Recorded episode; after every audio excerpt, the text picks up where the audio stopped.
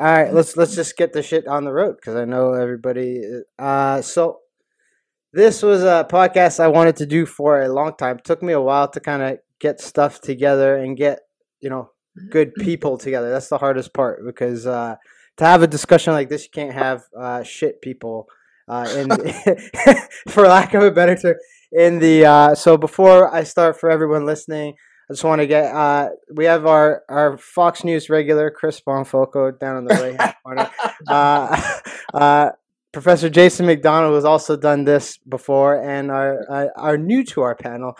Uh, Linda Pilat. Uh, also, the unique thing about everyone here is everyone's a small business owner. So, Yeah. uh, for the topics that we're going to be discussing, it, it, it kind of it's kind of really relevant to everybody here, um, and, and about this. And like, I wanted to do this podcast earlier, but full disclosure, all the shit that was going on, I had to take a break from it uh, for a, a- good month because it was. I mean, for most Canadians who are actually paying attention to what's going on, uh, the last two years have not been uh, very peachy to be a Canadian citizen, Mhm. a concerned Canadian citizen. Put it that way, because some people don't give a shit. Um, But I mean, there's so much things to talk about, and we have four or th- four different unique uh, viewpoints. But I think, I think the first thing that uh, that would be on the mind is like over the last two years of of the COVID and COVID aside, I think this is uh, out of COVID now. Um, is the the government overreach that uh, has been uh, had that's been taken and for some perceived, right? Because some people are on the other side of the uh, the fence of this. So I wanted to like kick off the conversation. Maybe Linda can can start off. Like, why do some people you think think that the government hasn't overreached and has been acting in the best interest of people? Like, why is that on the uh, on the other side of the discussion? uh, rather than everyone being on board with, oh yeah, the government's been overreaching. Well, I mean, I think it has to do with um, just not wanting to see or just not being able to see. I, I, I sometimes I think it's one and sometimes I think it's the other. I don't think people are meant to see it if they're not meant to see it because you'll have a conversation with them and they'll it- it's almost like they're purposely not trying to understand but i don't think that's what it is. I, I just think that they're not meant to see it because um this is like a, a conditioning that's always been. We've always been subject to what the system tells us is is right or wrong. Like we're told what the culture is we're told what the norm is and i think people just follow because they think the government doesn't have bad intentions. Like they they ask why would the government do this to me? or like like they're acting in our best interests and they believe it because that's that's what they're told basically and, and they just they're not thinking about it. It's like before i was like more conservative minded i was liberal and to me that means like you're just not paying attention. You're not looking for answers you're not questioning the system. You just have best intentions and, I- and i think these people do have really good intentions i just don't think they know what they're doing. And i don't think they're consciously aware of what's going on do, do you basically. like uh, Professor Jay, Because I know you have some experience in education. Do you think that this kind of was in the works for the last ten years plus, like putting people in the education system to more be more of a followers than leaders? Uh, Uh, yeah, um, I mean, there's a there's a, a lot of valid uh, literature about that. I'm not so much into education, but um, I, I I think I try to educate myself. I'm more on the um, social work, um, service providing, law enforcement side. So I'm I work more with the huggy, liberal minded, progressive minded people. I work in the field with people like that. But like my friend Linda was mentioning, I think that to some degree we took for granted that the system that we live in was a free system. And when I say free, I mean it was the kind of system where everybody had a say, everybody could bring their ideas to the table, everybody's voice was heard. Um, and I think over the last two years, we found out that it wasn't like that at all. Yeah. And it's never been like that. But we were we were violently awoken to the fact that at any time, I can only speak for this country. I have friends in the U.S. who have a different perspective. In this country, at any time the government feels as though they can do something, they will do it. And because our memories as Canadians are, very short, and so they're banking on the fact that if they do it at the right time in the election cycle, you will forget about the pain you went through prior to that coming election. Yeah. And throw a bunch of goodies at you to kind of make you feel like, okay, well, it all worked out in the sauce, right? It, it, it worked out in the end, though. You got everything back. Yeah. I know the liberals did that after 10, 10 or so years of just messing everything up. I'm talking about from McGuinty to Wynne. Um, prior to them, it was, I believe it was the Conservatives, and prior to them was the NDP, if I'm right, Yeah. in I- Ontario. Um, Uh, it was conservative. It was NDP, then it was conservative. You're talking about Ontario? Yeah. Yeah, it was it was Bob Rae, and then it was um, um, Harris, Mike Harris, Harris. Mike Yeah. and then yeah. it was um, Dalton. Then it was right? Yeah. And I I think that we watched as over that period of time, that was about a 15 to 20 year period where people that we were electing into positions of power to make decisions for us as a province, they were constantly choosing not the people's will, but the will of whoever paid for them to get into office, right? And so I think now people have woken up to that. I think now too, there's more small business owners. And so you know, when you are trying to run a business, you see the government literally interfering at every facet of it, like making it harder for you to do what you're trying to do, and still demanding from you um, a lot just to run your business, I think that opened up people's eyes as well, right? A lot of us are independent contractors or have small businesses, have mom and pop shops. Um, and so this these two years really showed us like, oh wait a minute, these guys aren't trying to help us. These guys are just trying to put as much clamps on us as possible and then shift the blame for everything Back onto on the people. Yeah. Uh, now, Chris, uh, bringing on to the point where uh, Jason just said, where it's, do you think that it's hundred percent like the people who are funding the campaigns are kind of almost making the decisions now, as opposed to the actual politicians?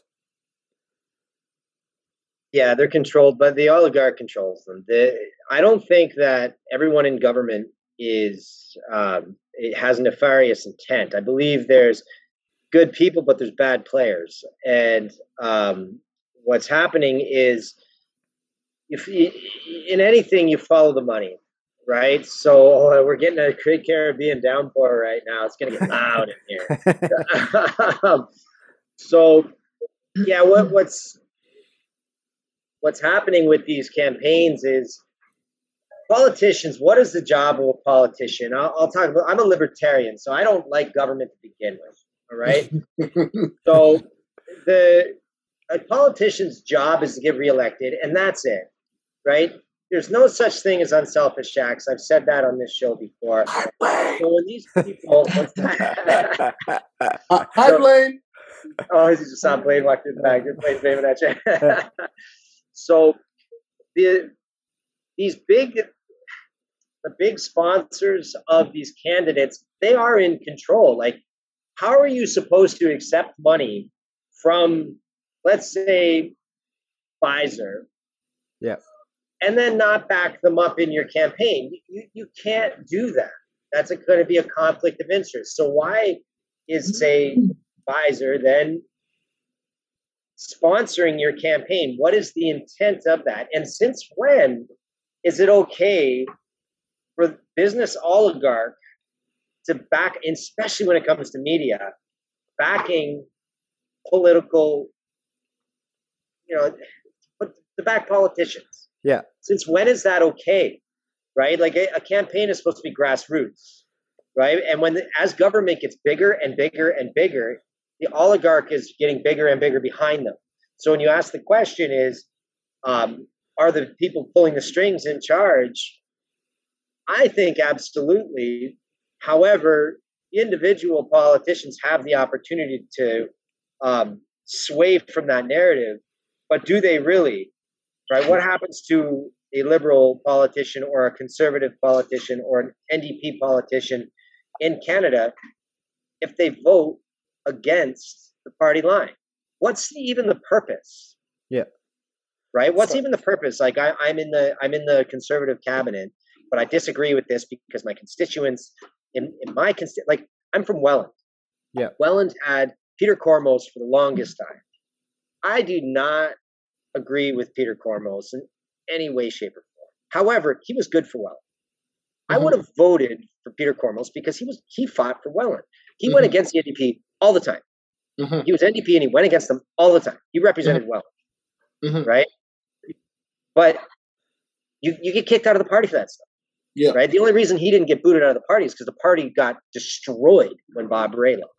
Well, Yeah. like um, if you look at the current Conservative Party, especially in Ontario, which I think is a complete mess, to be honest with you. Um, when Doug Ford started doing things, a lot of his MPs started speaking out against him, and those are the same MPs now who are in turn running for the Conservative leadership federally. Um, and some of them are even like uh, I know there there's an MP out in Kingston, Randy Hillier, who was very vocal during the whole thing. Now he's under investigation for like nine criminal charges for his uh well I would their his quote quote involvement with the Freedom Convoy, but like it wasn't even you know the charges are, are pretty much bogus in my opinion. So I mean it's very evident what you're saying is true. The minute you speak out against it, like Doug Ford was axing people like you're not in the caucus anymore.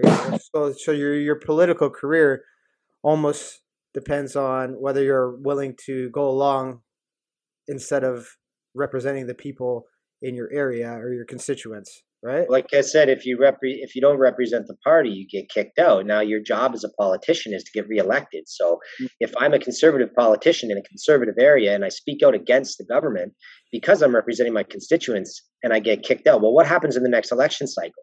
I don't have the money in order to Right. run a proper campaign Right. and whomever the conservative rep is, the people look at it. Now, this was an argument my father made with me in regard to Peter Kormos, was that Welland federally and provincially would always vote NDP.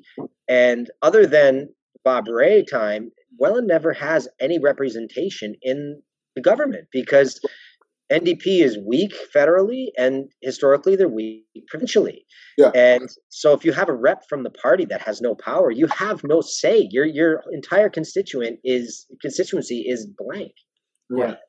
And then going back to the mainstream media thing, uh, I want to ask Linda: uh, Do you think that, uh, like, if I was to evaluate the, let's let's take the news networks, right? Uh, let's go with CP twenty four, the, uh, the constant propaganda twenty four. That's what I call them because that's right. Uh, C CTV. If we trace back to where they're owned, they're all owned by Bell, right? And then if we go back into the other news networks, they're owned by Rogers. Then we have the CBC. I mean, going back to what we were just saying, do you think that those are really the the things that are pulling the strings right now in terms of how the narratives are going in society? I think everything is connected, and like you guys are talking about all these politicians. I recently started to uh, know a few of them or whatever. Not to know them personally, but I mean to kind of listen to what they're all saying and stuff like that. I don't think they have any power. I think who's really in power are the billionaires of the world. I think they've always been uh, like the Rockefellers or uh, Pfizer, uh, owned by BlackRock and Vanguard. They also own the media outlets. Yeah. Um, all the politicians that are put into place, I think it's all fake. I think um, Trudeau being elected is fake. I think Biden being elected is fake. I think this war is fake. I just think everything is fake. Like I, I, I honestly do. Like I think this is all orchestrated by people who have real power. Before we had lobbying for corporations, corporations are now running the world. It's not governments. Like governments can't do anything. There's people with way more power than Trudeau, people with way more power than Biden. Like the Mm. powers of the world is not in the politicians' hands. I just Well- don't believe it anymore. Well, and and I think you're right. If you look, a good example is let's take a look at Florida in the U.S. right now, right? With um the don't say I don't understand the phrase of it. Don't say gay bill. It's stupid. don't say gay, yeah. yeah, that that that is just a, a way to twist. Uh, it's the- pejorative. yeah, it's a way to twist people's thinking into the. Yeah. But uh, like for those who don't know what the hell it is, basically it's uh, it's a bill that DeSantis, who I think is a gangster, by the way, I like that guy a lot, uh, put Yeah, into like him. play that um, you can't teach people or kids from kindergarten to grades three anything about sexual gender, gender orientation, etc., etc. Which I completely agree. I have young kids. Uh, I know, uh, you know, Chris does too, and so does Jay. Mhm. Um, like I don't want my kid learning any of that from K to three, right? Uh, that's ju- and that's my so I, I I agree with the the bill, but then let's look at who's pushing back against it. Well, it's not necessarily the LGBT whatever the fuck other uh, letters there are, right? I don't know them, but it's Disney. wow. It's it's fucking Disney. It's Walt Disney. Walt Disney has now taken a position where they are saying we are going to push back against a piece of law. But When- Disney is in the World Economic Forum as well, aren't they? Well, I would put money on it, but my my point being is why is a corporation getting involved in lawmaking? They're Well, not. Can, Sorry, can go I- ahead, Jay. Can can I throw my hand in there? Yeah. This, this is not a new thing. This is historical. Yeah, I know. Hudson's Bay Hudson's Bay Company, one of the oldest corporations in Canada. They're the company that helped establish Canada as a nation. Um, I India believe, Trading Company. yeah, right. Um, so you have to you have to look at it like it has always been the case that people with capital run things. The reason being, if there's no money to start things, there's no money to pay for advertisement. If there's no money to um, get things done, get the ball rolling, to grease the wheel, then nothing happens. Like you Yeah. said, you mentioned politicians. Um, the system of government that we have is designed to give you, the person, the everyday person, the feeling that what you say and what you think matters, right? But really and truly, if all of us were put in positions of power and authority, because we know that that's always fleeting and that changes as soon as the government comes in, they bring in some other sets of rules. The best way to manage that is to stack the deck. That's why most people, most organizations, most corporations, they just put money on both on both piles, right? Yeah. They don't necessarily only contribute to the liberal, NDP, or conservative. They contribute to all, right? Because if you have everybody in your pocket, it doesn't matter who becomes who becomes the running government, right? Yeah. And so it's just historically been that way. Like it's not. I don't look at it like it's a conspiracy or fake. War has always been about potential for money, commerce, um, the ability to keep money and keep my country from being overrun and being controlled, uh, getting having people get my assets or my resources, right? And so you said war is fake and stuff like that. I, I kind of see your point, but I also see that there's just a historic precedent for all these things have always worked this way. And it's only really in the modern age where we have been given, probably in the last 200 years, we've been given this idea that what we want matters and what we say matters, especially us in this part of the world, right? In North America, the Western Hemisphere, we really believe, hey, we have a say, we control what our government does, and then our government makes these other people do these things. When you think about it, like we sold the 407 to a corporation after we built it, right? Yeah. And so now, what we built with our tax dollars, we now have to pay into at some of the craziest rates Just to use. just to use it. And then if we don't pay our 407 bill, our government comes after us to now make sure that private organization that owns it now or has leased it or however you want, however it worked out, they it's now a private, it's a private corporation in Spain. So if a Right. company in Spain doesn't get paid their money, Right. the Canadian government can take your license away. Right. So now our livelihood is being affected by a corporation who bought something for pennies on the dollar that our tax dollars built. Right. And it's just like this shuffle game, right? And so that wasn't necessarily like a new thing. It's kind of always been that way. Yeah, I understand. Well, I, think, I think so- I think there's a new paradigm though. Like you're you're on the right track, Jay. Like I, I, Hmm. I agree with you that it's always kind of been these oligarchs taking care of things. But you you said something really key in there, and it was about Mm-hmm. you know how the, these they'll say like my country, like how I can stop my country from being overrun. Unfortunately, that doesn't exist anymore with these Mhm. oligarchs. They have become so powerful, and because the world has become so interconnected, that these oligarchs, they the the, the oligarchs that are in charge of everything, like uh, Linda brought up. Uh, BlackRock, right? These companies have more money than any company in the history of the world has ever had. The East India Trading Company, as huge as it was during the British Empire, is Mhm. nothing compared to these organizations. I agree. And now there's no concern anymore for the sovereignty of the individual or the sovereignty of individual nations. These Mhm. corporations who are funding everything, and they, you're right, they are funding all three parties. They're they're um, they're, they're funding both the Democrats and the Republicans. Like the, the in the United Mhm. States, the the establishment Republicans like Lindsey Graham and what's what's his face, buddy, the the guy with the uh, Oh, um, I know what you're talking about. Yeah, yeah. With the Brum, glasses. brum, brum, brum. Right, right, Yeah. Anyway, um, I know his name. I'm Mitch just trying McConnell. Mitch McConnell. Mitch McConnell. Mitch McConnell. There you go. Turtle Mitch. So, so these people, they, they don't, they have no concern with the, with their constituents. They have no concern with the people. The corporations have no concern. It's all about their wealth and control. I mean, World War II was funded on both sides yes. by the same people, right? And uh, you know, so I think like you're right. Like that's how it's always been. I think it's just we're in an extreme situation at this point where um, it, it's it's it's almost like a do or die situation for people because.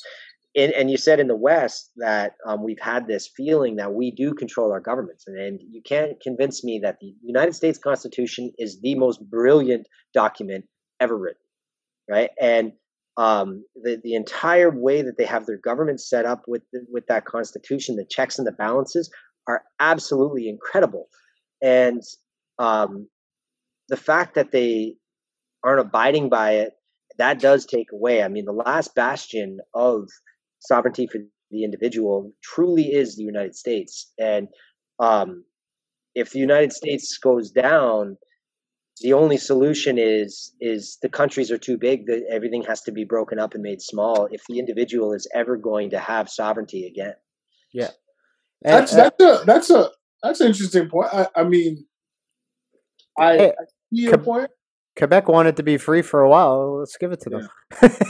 No, well, I, I, I don't I don't think I think you're right about the the Declaration of Independence and the American Constitution being some of the greatest um, documents for the aspirational ideas of the human individual right powers.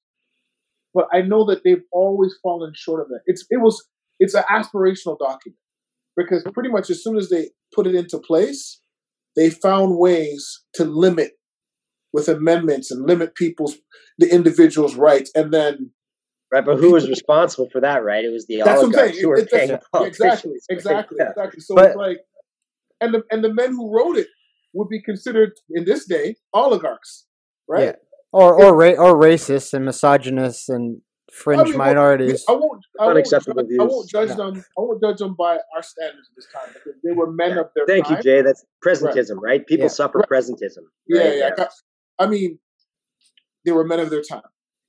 Yeah. They they wouldn't they wouldn't get elected. To, well, I mean, who knows? They might not get elected today, right? And they were misogynists. They were racist. They were they were probably terrible people to certain kinds of people. but we'll move that aside. They will be considered to be oligarchs now, right? Because there are men of, of power, men of wealth, men of influence. That's why they were able to have the leisure to sit down there and, and create these documents, right?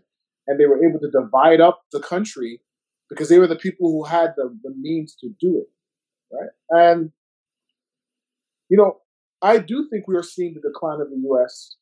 in our time. And I don't know who's going to replace it, right? I think it's going to be an amalgamation of different countries and stuff. But I'm not really worried because, like, like I'm I'm I'm kind of with Linda in the sense that, like,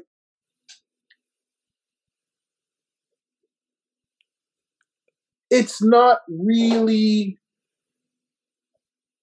someone else will just pick the game up. It's yeah. like when Michael Jordan left the league, in came LeBron. You know what I mean? Well, I'm saying came Kobe, but anyway. sorry, sorry. You know what? You're right. You're right. Who's, who's that person going to be? That's what I want to know. Who's that person going to be? Is it going to be Elon Musk or something? Because I don't trust him either. no. Well, well, you know, everyone, everyone, he's talking. Uh, he's putting his nose in politics, and he has his say, and he's doing things like buying Twitter because yeah. you know the First Amendment, and um, he's also developing shit like Neuralink.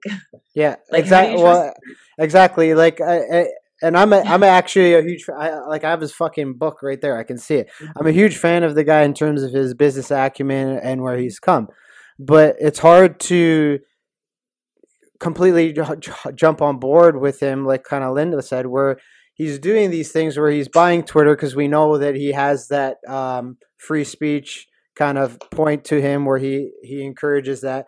But then with the technology that he's developing as well that technology inherent exactly that technology inherently reduces freedom and individual sovereignty and rights as well because of the mm-hmm. nature of how that technology works right mm-hmm. and one of the things that I, I pay attention to and a lot of people don't if if you've ever been awake at fucking 4:30 a.m and mm. looking at the at that time every day, man. I, I wake up at four. Okay, I'm fuck, off, fuck, off, fuck off. right, if I you ever, need an alarm. okay, if you ever wake awake at four thirty a.m. and you look at pre-market before the stock market opens, this is hours and hours and hours before the stock market opens. There are multiple times where I've been up because I got to get up early, and I look at it, and you have things that are down seven, eight, nine percent. You're like, who in the fuck? Is trading stocks at that time of morning. And it's not the retail investor, it's not the me, it's not you cuz I'm not allowed. My accounts don't allow me to trade at, mm-hmm. after hours or pre-market or that kind of things. Mm-hmm. Those are computer digitized machines by the exact same companies that Linda was talking about, Vanguard, uh, BlackRock, all of those guys who are look, they have all these algorithms set, ready to go, and they're changing money and the, the the fucked up part about that is like you'll open your app. A regular person wakes up maybe like eight o'clock or six. Open it, freak out that they're about to lose all their fucking money when the market opens, and they'll make an impulsive decision to do something like sell or whatever. And nine thirty, the market opens. The thing is back in the green, up ten percent. Right? Mm-hmm. Re, re, and, and so when we talk about control, who's actually controlling the things? When you look at something as simple as a day-to-day stock market, five days a week, that happens every fucking day. Mm-hmm. I, I, I can guarantee every day you look at there, there's that manipulation of regular people like us before we're even allowed to engage in that kind of th- conversation. You know what I mean? But I, th- I think there's something really important because I, I think that um, what these last two years have shown me is that money is not real. No, the, when I say not real, it's not based on. Not backed up by gold. It's just paper. Right. Yeah, that too. It's not. It's it's fiat. It's it's paper. It's it's whatever whatever backed up by the U.S. military. That's there we go. Whatever they say it is, that's what it is. I mean, to some degree, I was listening to a lecture about cryptocurrency, and um, a gentleman who was talking about the, the, the need for it and, and the validness of it was making a really good argument and he pretty much talked about the fact that no, nothing is worth anything unless it's it's a rare resource that cannot be duplicated and repeated and right? And so I sat there and I thought to myself, like, if anything, we saw that over the last two years. We saw our government come to us and say, hey, we want you to stay home. Oh, don't worry. Don't worry. You're not going to go broke. You're not going to lose your house. Don't worry. We're going to give you money to keep you at home. Prior to that, people, there was like a buzzword called universal income, right? It was buzzing around intellectual circles, the university circle. We need universal income. We need universal income. People are like, no, it's no way. It's too expensive. We can't do it. All of a sudden, we want you to stay home.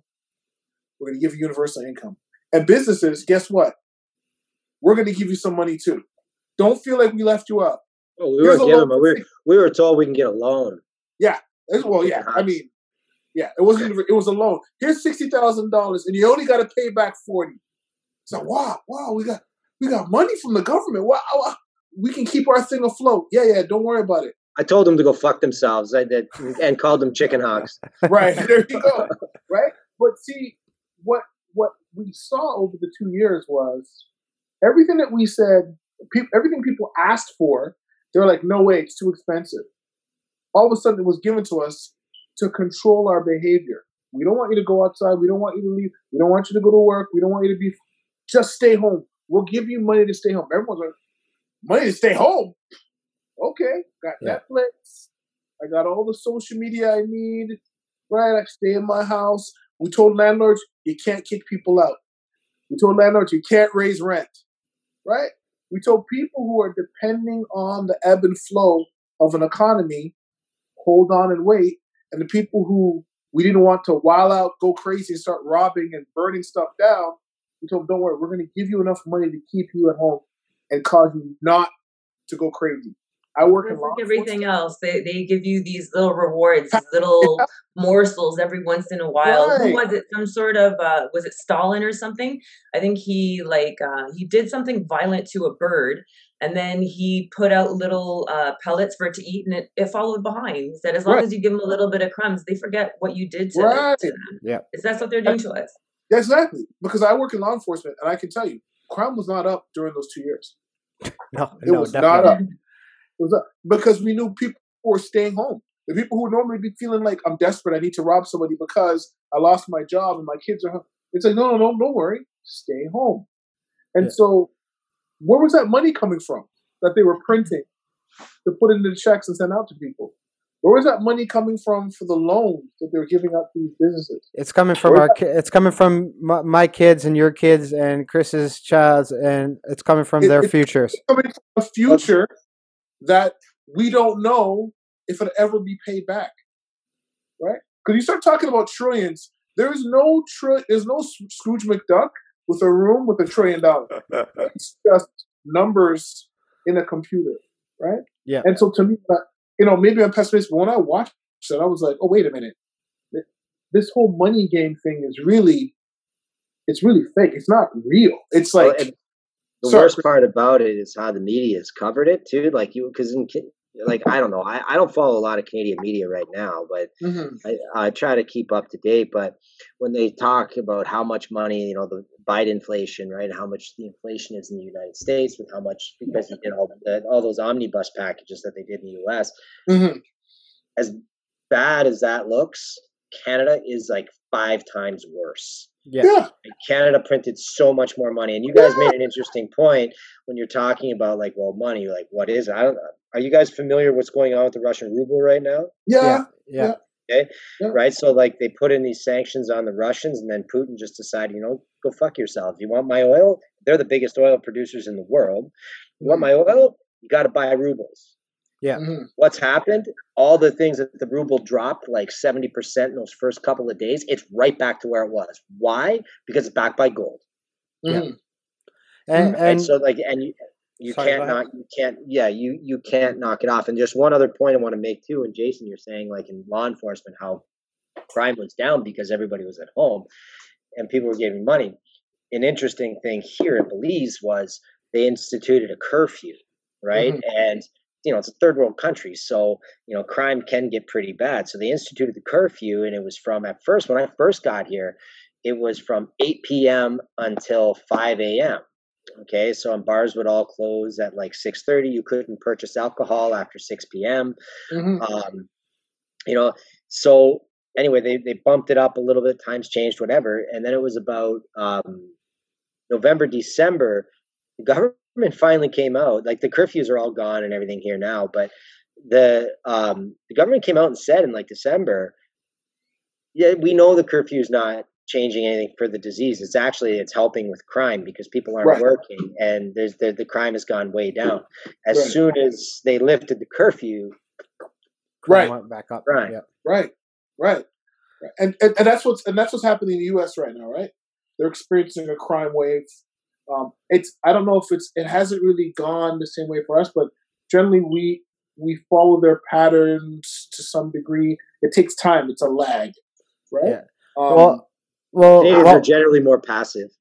well Yeah, while we we Really are. yeah, we're past. we are. We While we're on the money topic, this this has kind of just happened recently. Uh, the the liberals and the NDP formed this, uh, like I guess, coalition, right? Uh, right. And um, to to put it plain and simple for people who are not who not want to follow like why, basically why it is is the NDP has if, if you look at their kind of outline of how they want to govern, they have these ridiculous spending um, ideas, put it that way, um, that traditionally if you were to vote for them and they were to be in power, probably wouldn't fly in terms of but like it would probably whatever the COVID debt was, the NDP's plans would probably put make the COVID debt look like fucking very small, right? Mm. So in order for Trudeau to stay in power, he's made this deal with the NDP if they back him uh, with their no confidence votes, and in return,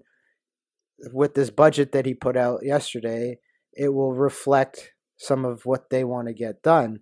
Um, looking at that budget, eh, I mean, I'm not a fucking mathematician, but it puts us in way, way more debt. And as it'll balance itself, Ashley. it'll balance itself. no, like, and as for business owners, right? Uh, for small business owners, when that shit needs to get paid back, it always falls back onto the small businesses, right? And like, I know Linda, you just opened up your shop. How much does it concern you, um, like for in terms of your future and your business's future that you know they're planning on spending all this money that you know really who's going to have to pay it back is the small business person. And you know you've gone into so much debt etc just getting yourself off the ground. Now mm-hmm. you know over the next 10 years you're going to be looking at increased rates for all the kind of things that you just need to make a living just to help pay that shit back honestly i'm not even thinking about that in the future i, I think really i'm looking more towards right now my eye is on the world economic forum the people who are running everything i'm not looking to the ndp or the liberals or anyone like that i think our world is going to be very very different from what we knew and and drastically so i don't think um I don't think I'm really thinking about that. I, I'm Yeah. thinking about this fourth industrial revolution that everyone's playing along with. Like to me, I could see the governments are playing along. Like Trudeau is definitely playing along.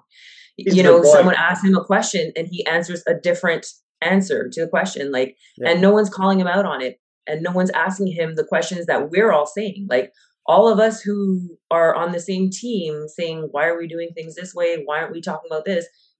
The conservatives who are are looking to him for answers are not asking the right questions. So Yeah. things are just going to go in the direction that they're going to go. And I don't mean to be doom and gloom or No, no, you know, no, no. You're not. I, the the that World Economic Forum was something I wanted to touch on later, but you said something very important there uh, that I wanted to kind of bring out and talk about was like when Trudeau answers a question. There's something he does really well. just keep saying science, but the Yeah. science is telling us it's over. well, And no one's calling him out on it. No one's saying, Yeah. hey, look at our doctors, Dr. So and so, Dr. So, like all these epidemiologists, the CDC, who, whatever. No one's Yeah. saying anything. It's like, what- Chris, Chris has brought this up before when we talked before.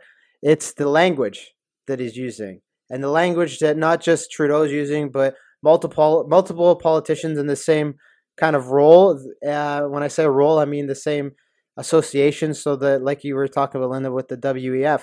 So my examples would be Biden and Kamala Harris uses the same rhetoric. Uh, Trudeau uses it. Oh, you Mar- hear the same phrases, th- these Yeah. catchphrases over and over and over. You'll hear it from every news station, the exact word for word phrase. Yeah. And they'll say it over and over and over until the people who are watching and following are saying, repeating after them. They're And- programming people. and even it's a literal even- program. And even in Europe too. uh, A good example is the Marcoon character from or what Marcon or whatever the fuck the uh, the Fran- yeah French- France, French France for the Prime French Minister? French pre- French prime minister. Macron. Yeah, um, Australia uses the same language, and Chris was very in tune with this, and I wanted to to see if you can expand on like the rhetoric and the language used that's being used now in relation to you know you know those of Adolf Hitler and those other evil fucks who did terrible things in the past. Um, how can we draw the comparisons and and basically use that as an example for what's to come? People have very pliable minds. Uh, has anyone in this group read the book called Influence by Dr. Anthony Cialdini? No, I haven't. No, I've heard of it. I haven't read it. I've read it. I've I've, I've applied it. I because I, I would use it in sales and in business uh, because you know people are in a way the book reduces us almost all to automatons. Like we all have different different things that trigger us to respond in a specific way. So I'll use the law of reciprocation as an example here. This is one that's in the book. So we go back to the 1980s and you think of the Hare Krishnas, right? Is they, I don't even know if they're around anymore, but Oh, they're Um, around. are they? Okay. Well, I'm I'm a I'm a country boy, right? Yeah. So, um, so the the Hare Krishnas, what they would do is they try to get donations, so they go and they sing their song, and people would just ignore them. So what they started to do was they started to give people flower, okay, and they'd be asking for money, and they give you a flower. People would take the flower, but once they take the flower, they felt compelled to give something back. Right. Okay, so they, they would strategically do this, and they give the flower, and many many people, not everybody, but many many people would fine, get away from me. Here's some money, right? Mhm. Yeah. And I've done that here in Belize a lot of times, right? So like I, I go somewhere, I'm a white dude. They see a white dude, they see money. They like, hey, give me money. Like I've had people walk up to me just with their hand out, like like fuck sakes. Anyway, the, the, so they We need to feel get you more tan. Chris. We need to get you a nice tan. It's uh, I'm, I'm dark, bro. You should see me right now. You can't tell from the white light, but No, no, I, you should see no, you are darker. You are darker from last time. J- J- Jason, he's been there for two fucking years. He ain't getting any darker, okay? I've been here a year, but anyway. The, so anyway, that's the law of reciprocation. That's just one of the things. There's many of them, like the law of social proof, right? Social proof is like, well, this is here. This is this is what I'm doing, and this guy says that it's this is good, and therefore now I believe it, right?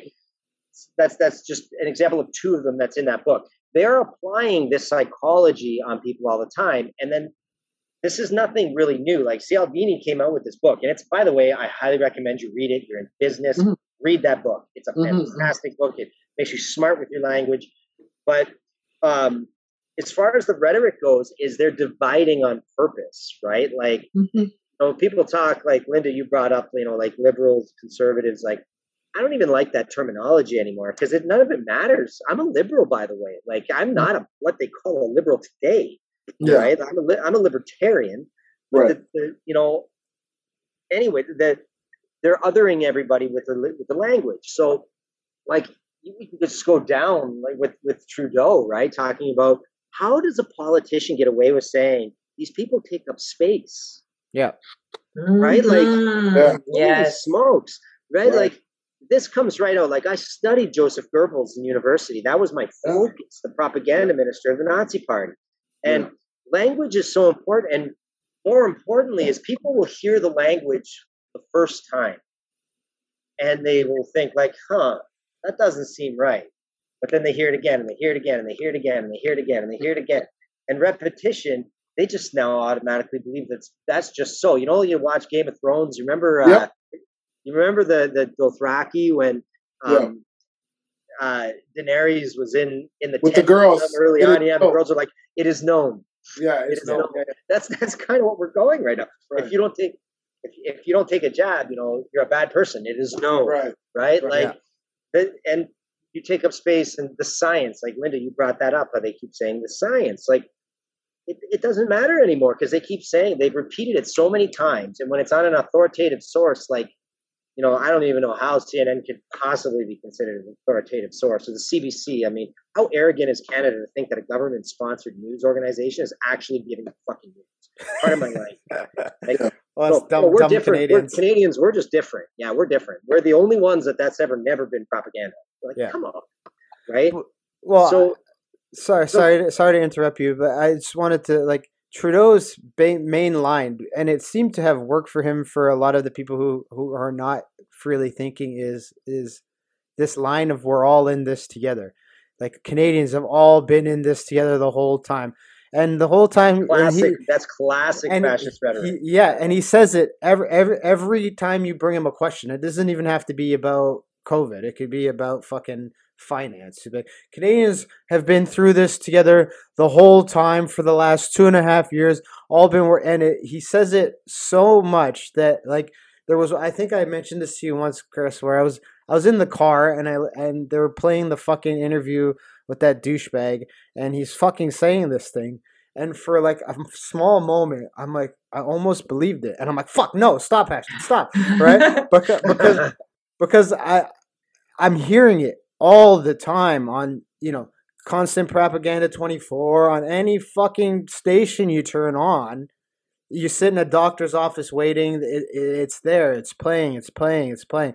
And for I think for the common person, the person who works a 9 to 5, they don't have to concern themselves so much with critical thinking because the life is kind of, you know, wake up, go to work, come home, watch. And some people are really comfortable with that. They're yeah, like, and, I was telling you about an argument I was having with my mother-in-law. She's like, I'm happy following the mainstream. I'm like, yeah. but I just told you about World Economic Forum, and she's like, "Oh, I'm not into American politics." I'm like, "It's not politics, and it's not American. It's yeah. the World Economic and, Forum." And I think the crossroads we kind of met with the language now is that you have people who were used to a routine, right? They're used to doing things in their life and the routine kind of got thrown off. And now they're kind of looking, how do I get back to that? Well, if I listen, if I simply just listen, I can get back to that, right? Because being uncomfortable is not something that a majority of people are used to. That's why they are worker. They work for companies. They don't have their own kind of yeah. But, but like, go ahead, Jay. Well, I was going to say, I was going to say, you know that we were engineered and trained to do. You know, this started from junior kindergarten. Yeah, I know that. I was going to say the same thing. Right. Yeah. Right. So it's like our education system, like, um, and Blaine could probably speak on this because I know she spent some time in Japan, right? Living there, right? Um, I saw how much group think and group influence steers a country right? Because I was there in '99 to 2001, and we were, they're in a recession, right? But you wouldn't know that because they didn't talk about it, right? Yeah, they were encouraging people to do things which is good for the whole economy. They have a saying that the hammer that sticks out gets hammered, a nail that sticks out gets hammered down. That was a common thing, right? Go along with it. Go along with flow. You know, your why, like your your, your harmony. You must come in line. And so like I said, over these last two years, I think people who were not really radical figures, like I, I know Chris, you've always been the kind of person that's kind of just been like, hey, wait a minute, I'm thinking about this thoroughly, right? In our conversations, even in your approach to business, you know, um, you and Blaine have always been like, mm, no, there's a right way to do this and there's a wrong way to do this, right? And I want to do the right way, right? Just in my interactions with you, right? And I think over the last two years, we saw how slowly, like you guys mentioned, the group think the voice became more and more powerful. When people yeah. started asking, hey, why why are they gonna have to lock things down? This is Canada. What are you so worried about? Why are they it's it's a fluke. Like I remember when this first started, I remember a guy that we used to train with, Peter, he's a pharmacist, and he was saying, Do you know the likelihood you getting this thing is like one to the 25th power. Like, he was like, do you know, like, he, he was talking just mathematics. Like, you are not going to die from this. Like, this is not something to be concerned about. People are like, no, no, it's it's killing people. It's ki-. And I remember I'd listen to people say this stuff, and I'd go on Ontario, on Health Ontario website, and I'd look up the percentage of people that died, and it listed it by numbers of ages, right? And it was everybody over 70, thousand people or so. Everybody else is in the hundreds. Some people were in the tens. I'm talking about for the entire time of COVID. Yeah. Well, there was there was a CTV did a did a segment where they mm. put up a, a graphic and it mm. showed all the COVID deaths in Canada and they broke it down to age and it was like 99% of people 80 and above. That's what I'm and saying. They, and it was like 15 seconds on the screen and they deleted it. right. Right. Because of like people people on the internet, bang, they took pictures and it went Right. out. But this is the But demographic that would normally pass from like just an annual flu as well. That's Right. what I'm saying. But you know what the thing is? The information is there. And so when we talked about people and, you know, like uh, most people, like you, like someone from the time mentioned, they're lazy, right? Like the information is there. It's not even like they're hiding it. You just have to go on the website with health statistics and you'll see like how much people are dying, what are their ages, right? Well- how many kids have been infected, how many adults have been, how many senior citizens have been infected. You know, it's like like we're not even i think we're at about 1% 1.8% death rate in canada right out of the people that have gotten it and not even half the population has gotten covid yet Oh, And they they're probably. counting everybody too. They're not Yeah. count- like so. Like the um, I was reading a document um, the other day about when they say when they break down like the people jabbed and the people not jabbed and how many cases there've been and how many deaths there's been. Do you know they count the cases from people from December 2019 to December 2020, and they all count as unvaccinated. In Right. sorry, unjabbed.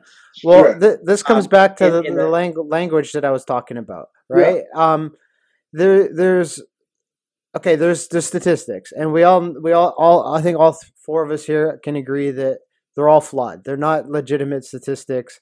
You can make numbers No, look like You can make numbers. yeah you can but you know i'm not saying they're flawed what i'm saying is they're there for you to make your own choice Yeah, but I, You don't I, have to wait for the I I'm news. saying, I'm saying they're fucking flawed. But here's where here. well, I think no. what- I think what the two of you guys are saying is like Jason's saying the numbers are there, but the problem is the numbers that people give you to read, which is what A- Ashton's saying, are misleading.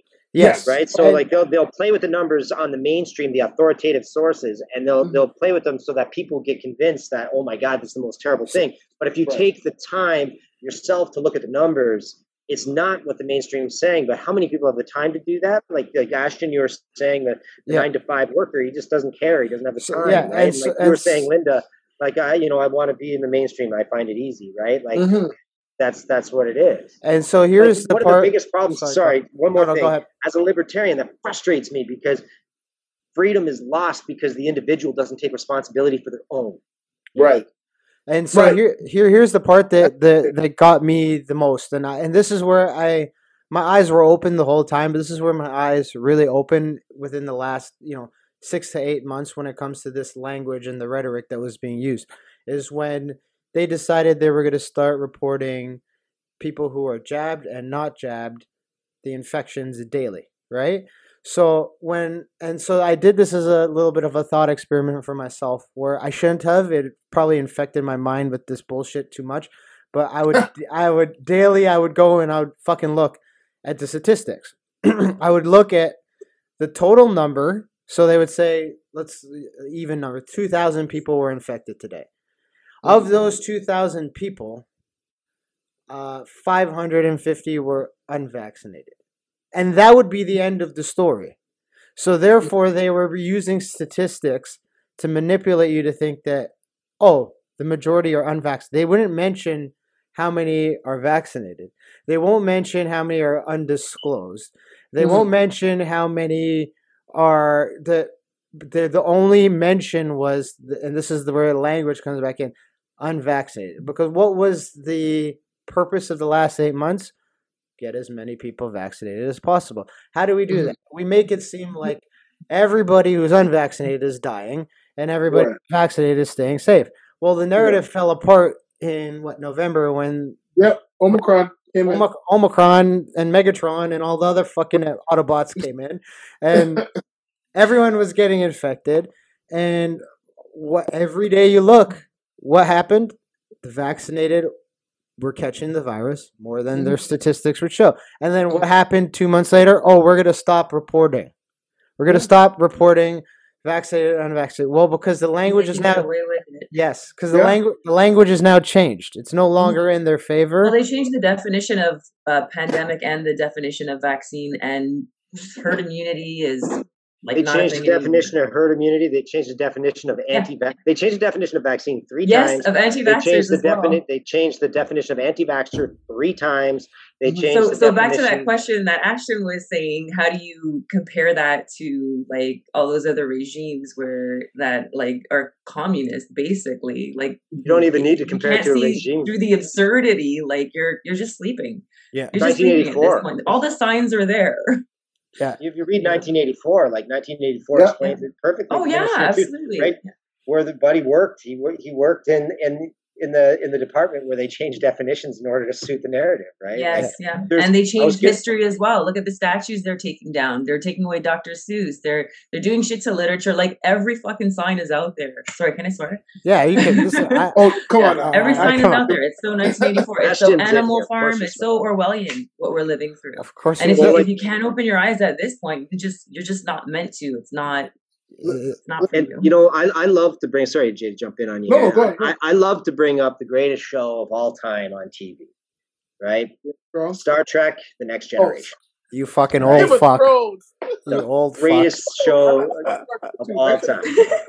and it also it also plays in with it also plays in with 1984. There's an episode where Jean-Luc Picard gets um, gets captured and he sees lights on the wall, Yes. and he The Cardassians.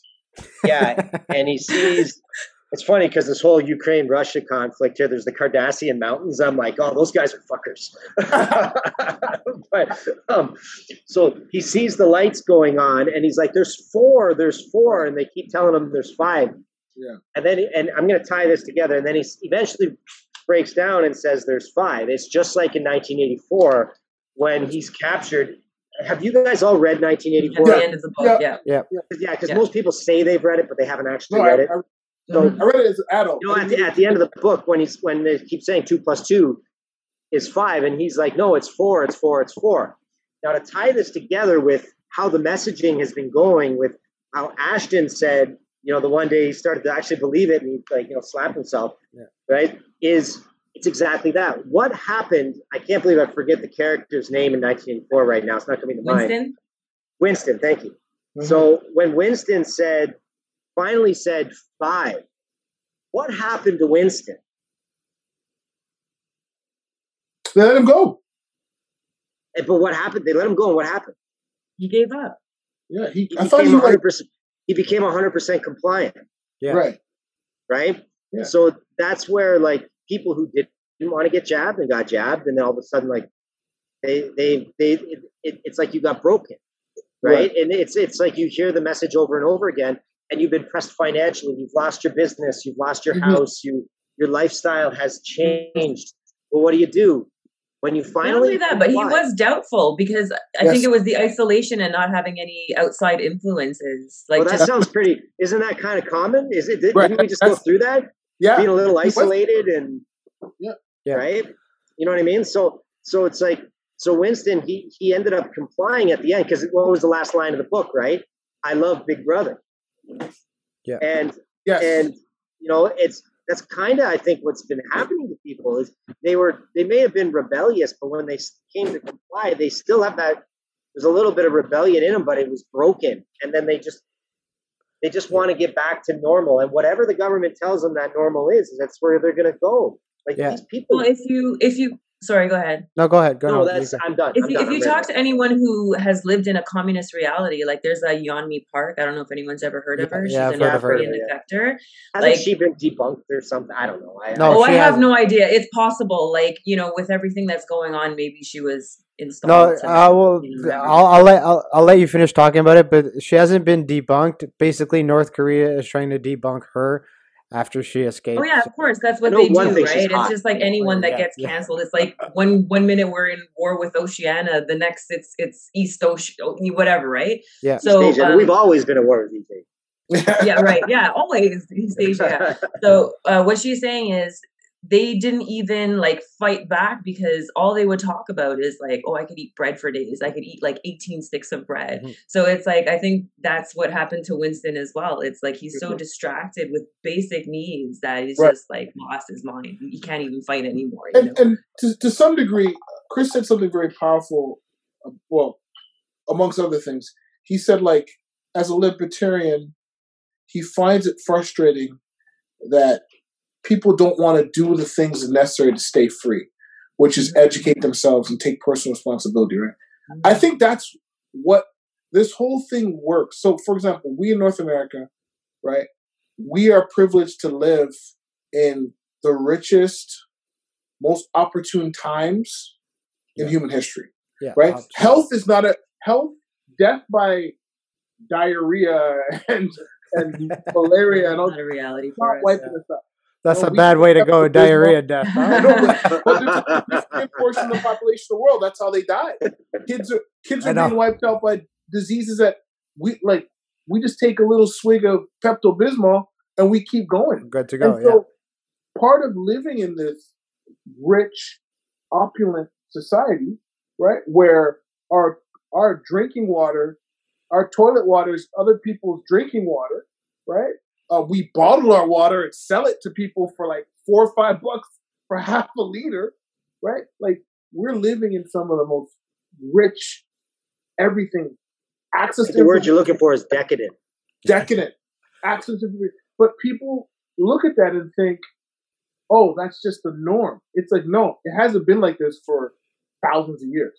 Yeah. and so people should take this time when you live in this rich environment to be self-informed, to think, to read 1984, right? Don't watch the movie, read the book. Yeah. Right? And if you can find an old copy, read the old copy before they get in there and start taking stuff out because Mhm. culture and right? Like we should, as an individual, educate yourself, right? As an individual, just ask questions and, and, and, and hear and listen, right? Like everybody here, I hear you all saying like, you kind of took a look what was happening and you stepped back and was like, whoa, whoa, whoa. Yeah. Doesn't sound right. And so something triggered in your mind, critical thinking, it doesn't sound right. It doesn't sound genuine. Let me pause on listening to that and let me find other places of information. Somebody mentioned earlier about the CBC and different news. Like my friend, I have this argument all the time. He's like, they're not factual. It's not news. News has never been about informing the public. News has always been about selling advertising. Yeah. Right. It's never mm-hmm. been. It's never been about informing the public. We were sold the idea that by watching this half an hour segment, we will be better informed. This half an hour segment is just designed to sell us more things. Just like all of the TV shows are designed. They're to- trying to make us a consumerist society, and they're trying to distract us with all the bells and whistle That's and it. and Will Smith slapping someone Right. and all that shit. right. Yeah. That's that's what it's all That about. was totally It- planned. it's like look the a way. It squirrel. was fake. It was fake. It was a. It was a fake slap. It was a fake slap. I'm just saying. it was. It really was. Look, look at what we're doing right now. We are four individuals living in different parts of the world, different parts of the GTA, and we're having a conversation, right? And we're coming to consensus that hey, everybody got to really think now. Like you got to really, Yeah. you might not agree with anything we've said, but hopefully you're going to go pick up the influencer. Hopefully you're going to go pick up 1984 and get some frame of reference for what we're talking about, and educate yourself and say, you know what, like let me read that book they were talking about because if it's going to make me think more critically about what I'm seeing, maybe I can put things in context, Yeah. right? If if you're going to listen and hear us, hear people talking about the prime minister and da da da da da, and you're like, well, who is Goebbels? Who who who are these? What's propaganda? Who are these people who who make it a their their life's work to influence people and get people to do things? Go look it up. The information is just there. Yeah. It's libraries. It's online. So, so sorry to cut you off, Jay. This is this is gonna tie into what you, uh, what you were saying and kind of Mhm. go into what I wanted to touch on next. Was I think Chris, me and Chris mentioned this before. I don't know the exact Russian names, but he was an ex KGB guy, and he did an interview on an American network. This is 15, 20 years ago. Um, more than that. wrote You're, you're talking about Yuri Bezmenov. yes, Yeah. yes, that's what it He wasn't a KGB. He was a Right. he was a Soviet journalist. Soviet, yeah, yeah. That was that was he defected in the late 1970s to Canada, and it, it was actually a speech in Montreal. Okay, Okay. so okay, thanks for correcting that. But uh, I remember listening to his whole, his whole the the process of Mm. how it's pretty much what China's doing right now with How to they're- subvert a nation. That Yes, the- how to the subvert a nation. And if you listen to that speech and you just stop, like like you you turn to this is what I did. I pressed pause and I thought about everything that happened in the last two years. Mhm. And I'm like, well, this is the five year process that he he's explaining. This is the and, and I noticed this mostly when I and I had and I'll say this, I won't say their names, but I had grown ass men coming to me asking me questions and crying to me because their work was forcing them you either take the the, the jab or you get fired, right? Mhm. And I and they all knew I was in a different position because I'm a, I'm a business owner, so I don't I don't have to make that decision. I I do whatever the fuck I want to do and I run my business. But they were asking like, what should I do? What should I do?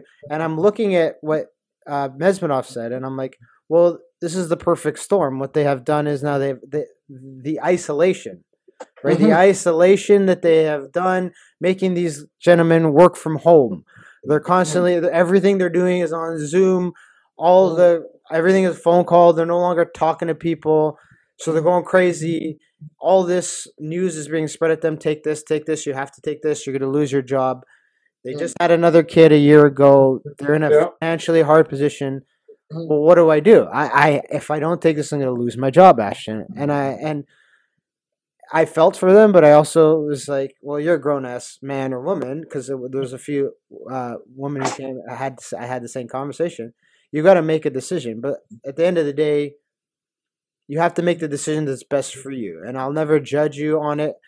But what ended up happening, forget whether they took it or not. What ended up happening is the ones that did take it, three four months later, now the mandates are being dropped they're allowed to go back to work or they would have been allowed to go back to work and they're like man dude i fucking took it and i didn't need to Mhm. all right and what i keep coming back to is this is that that five year process. Like we're only in year three. This is not over by any stretch of the imagination.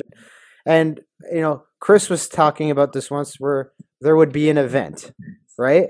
And for canada this is where i wanted to go. That event was in january the freedom convoy right? Where people had just said we've had enough right we uh, they, and there is so much misleading information about this Mhm. um this event in general because it was made to seem like this was a bunch of anti-vaccine Mhm. truckers that were fucking angry they couldn't work anymore Not not just that. Nazis, predominantly white, um, conspiracy theorists, misogynists, misogynists. unacceptable views. Every bad name you could throw at these truckers, they threw it at Yeah. them.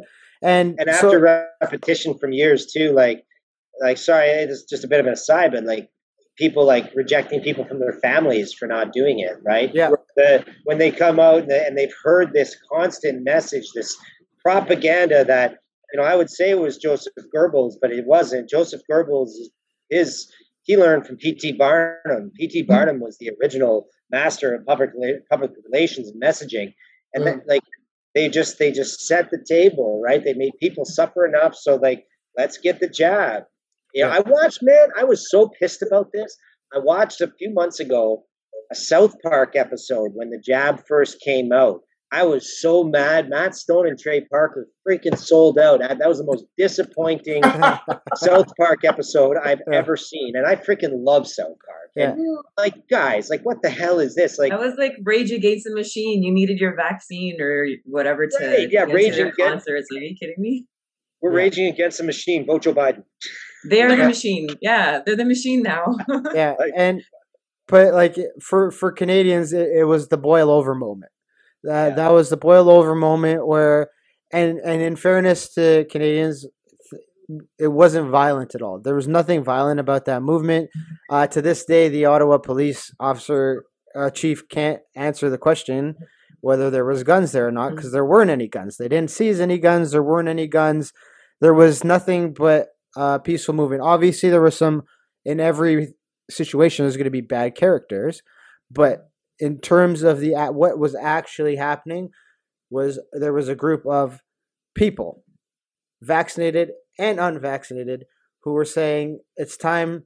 Look at what's happening. It's time to end these mandates that are requiring people to either give up their individual freedoms or rights or give up their personal body sovereignty.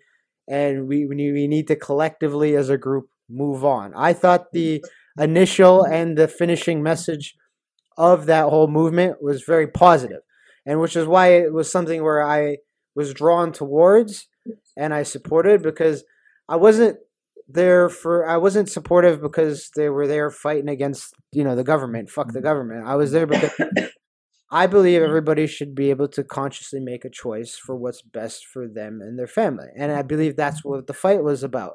And well, what ended up happening was uh, Justin Trudeau ended up doing probably one of the most, most fucking despicable.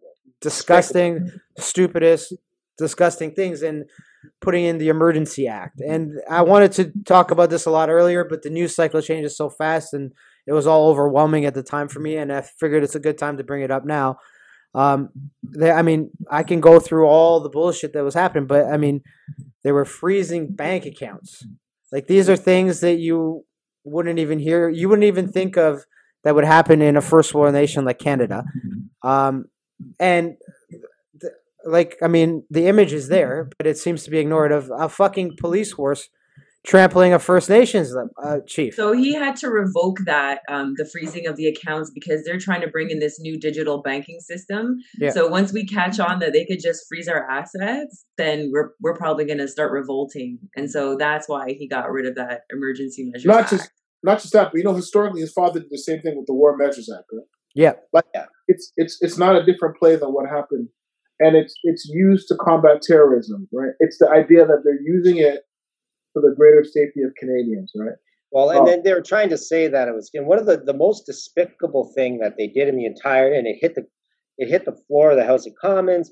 Everything was when you know when Trudeau stands up and he starts talking about when they stand behind the swastika. It's like those people who had the swastika there were not standing behind the swastika. Yes. They were protesting the swastika. Right. Yeah. And they used that. They manipulate. what they said is this is what Canada is becoming. This yeah. is this yes. is what we're exactly marching and, towards, basically. And and they they just and the media just ran with it, and they yeah. showed him saying that. And what the other thing that pissed me off was that conservative rep, the Jewish woman, when she got up and and she yeah.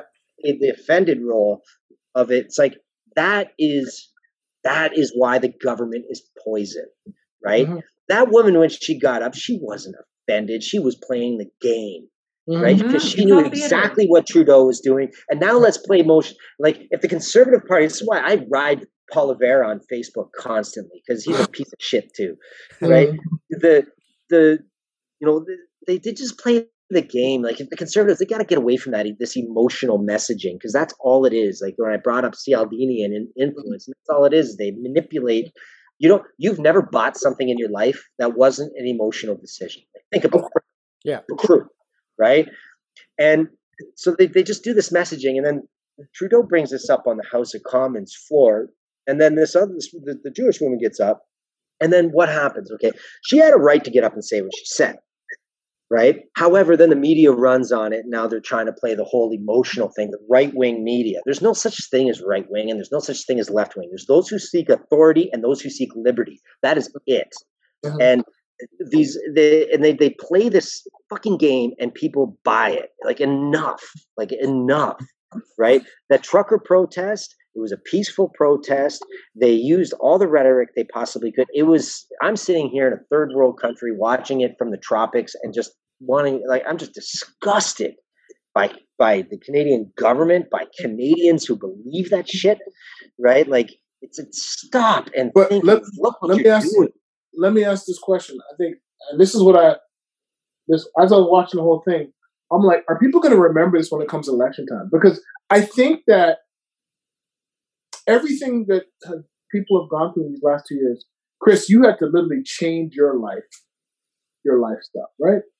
Um, I had a small business. I pretty much shut down, right? I shut down recently, and I was like, I think I'm going to pack it up. But people were convincing me I'm thinking I'm going to start it back up. But I was going the same route that you were, Chris. Like, hey, you know what? Let me just move on with my life. Yeah. It's just too much stress to be trying to figure out whether I'm open, whether I'm closed, whether I'm open, whether I'm closed. But are people going to remember this when it comes time to hold people accountable? That's the one thing I think.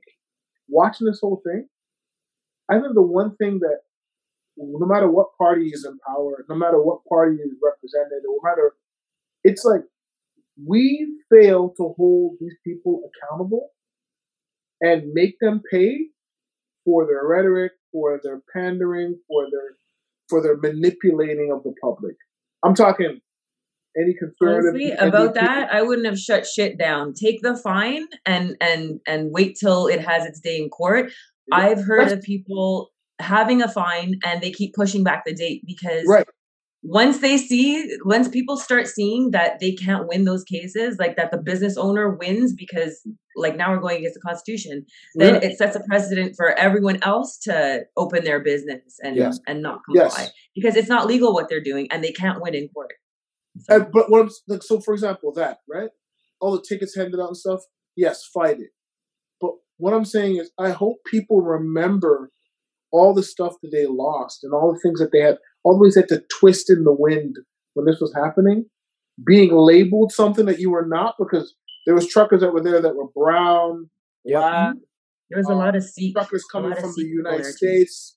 Every everybody was in support of it. That's why I think it influenced the whole nation because people saw the whole nation in it. Yeah. Right?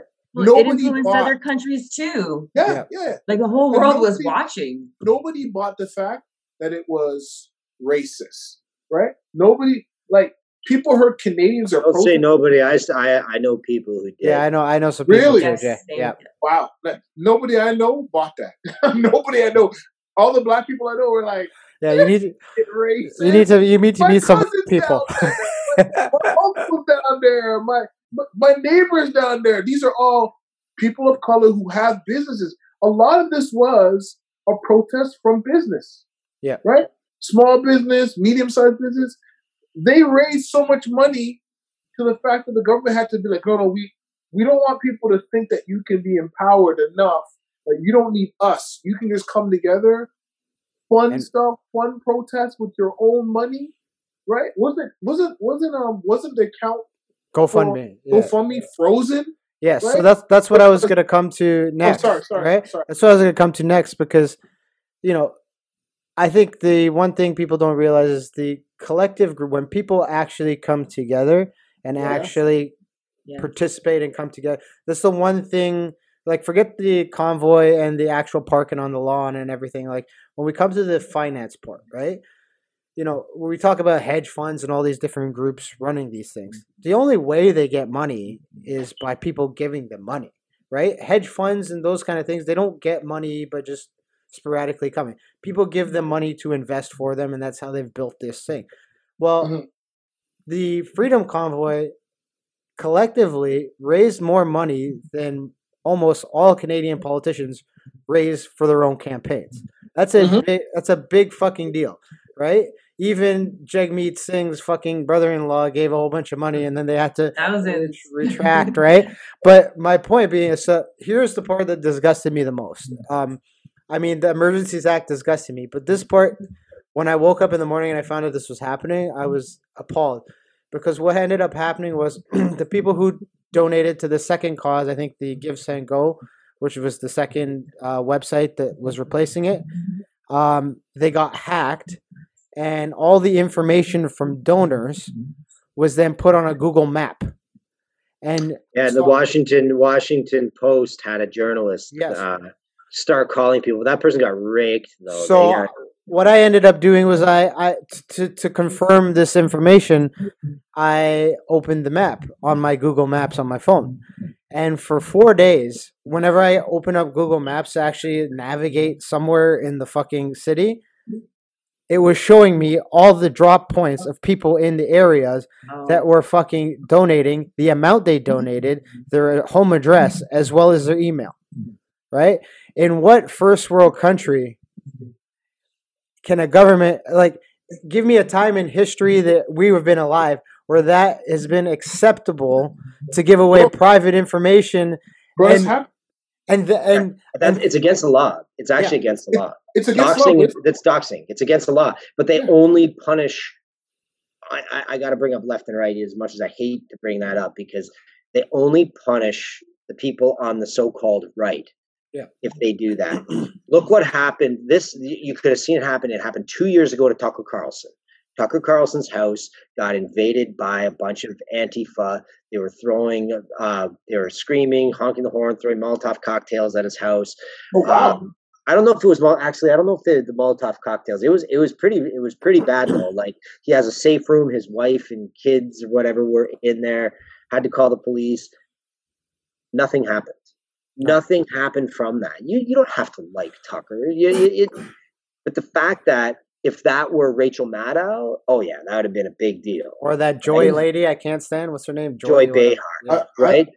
listen, like, I the, love the double standard the double standard is just so bad right like mm. it's so bad like take up okay let's look at trump and biden okay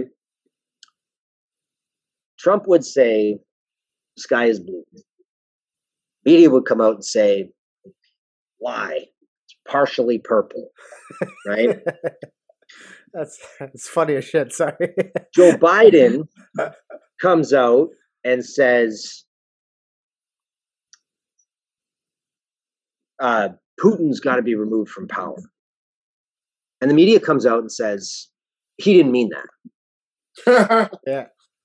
Right? Like this, the, the, like it's insane. Trump talks about like uh, the you know putting thing, you know, a, a drug that you know they say, oh, he's telling you to inject bleach into your veins. no, that's it's not what he was saying. But He never said uh, that. yeah. Biden then Biden says, um, you know, what, what was another one of his recent gaffes that he that he said um, about oh well the, with the if Russia uses uh, chemical weapons, we'll respond in kind. Or he didn't mean that the U.S. would use chemical weapons, right?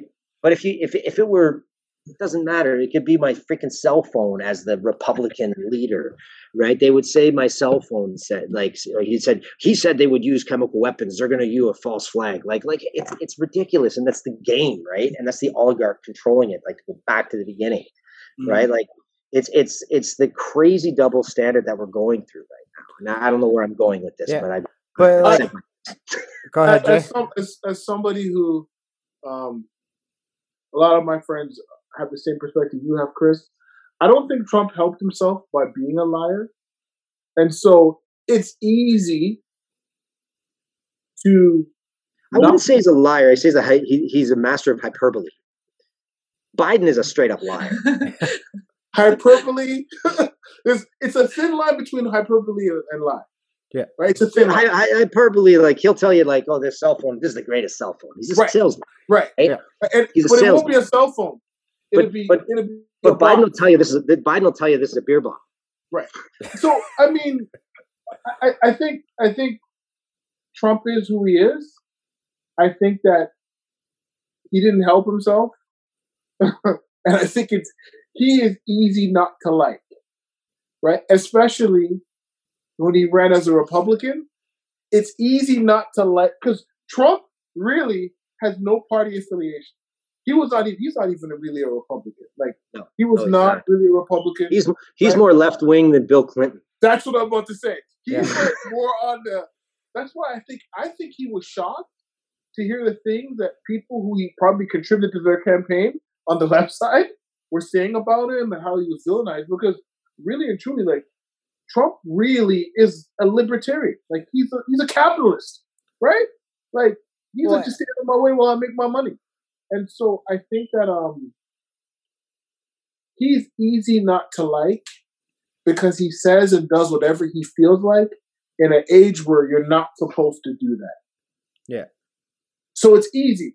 He's an easy So villain. so so here's a question for you, Jason. Mhm. So do you think it's better to have a duplicitous smiley face than to have than to have a boorish person who speaks Uh, his mind? No, I, I would say to you that um, if I had listen, if I had money, I'd probably be, I'd probably be more like Trump than I'd be like myself. Especially if I had money my whole life. Yeah. And there's nothing wrong with that. There's Mhm. nothing wrong with being raised um a certain way to just be just don't take it from anybody. Just go, go, go, go. Like there's nothing wrong with that capitalist mindset that Trump has. I think the problem is when you go into politics, the scam they sell you is that you're here to help. Right? Yeah, but see, that's what I'm saying. Like, Right. it's, it's almost like you're saying the populace needs a duplicitous smiley face than than uh, No. in, or, in order to, don't- to appease they, their they don't need What it. is actually the downfall of society? Well, eh, well, and my counter to that is is Trudeau the smiley face because when I Beautiful Obser- hair. when I observe what happened with that that convoy thing, and this is coming back to what Linda was talking about earlier with the WEF, and this is my belief. Call me conspiracy theory, whatever the fuck. it was bringing so much attention, like for the first time in years, Canada was literally getting all the press. People were like, "What in the fuck is going on in Canada? You, what is going on in the capital?" And you know, in and this is not in Trudeau's defense, but uh, there's a lot of pressure on him at that point. Like world leaders are looking at him. He He's went skiing. He felt fine. yeah, he was already disrespected as fine. Uh, like no, uh, like I'm sure you've seen videos of him trying to shake other people's hands at those conferences. No one wants to shake his fucking hand. So now he's on this hot seat where you know he's already losing poll numbers, all that kind of political crap, and now he's in this hot seat where people are watching. So his only option at this point was to do that emergency act. In my opinion, it's as despicable as it is. In his shoes, what else would he have done? But the other part about this is he could have actually had been a, A leader and, spo- Yeah, and spoken with the people. Clearly, weren't just a fringe Yeah. minority. because that convoy bought doctors to debate his doctors and and they never showed up so Yeah. Question, question. Doug Ford brought in the Emergency Powers Act in the province too, right? yes, uh, because of the border blockade. No, not just that. I mean, throughout COVID, right? Yes, Yeah, it, well, it was different though. He didn't have a extra policing um, Right. Yeah, rights that the federal government does. it, it like I- I think what Trudeau did was trash, but I think that in a lot of ways, in a lot of ways, our premiers throughout the country didn't show a lot of even the conservative premiers did not show a lot of leadership in buckling and bowing to a lot of the pressure that they were getting through the news media, um, through because you remember the prime minister cannot make provinces enact emergency powers Yeah. unless he does a nationwide emergency power. He didn't do it for the entire two years, except when the truckers came to the capital, Yeah. right? And so, in a sense, he did it when it was deemed this is this is an emergency that's going to affect the entire country. So I I think that Ford probably played the best hand he can play.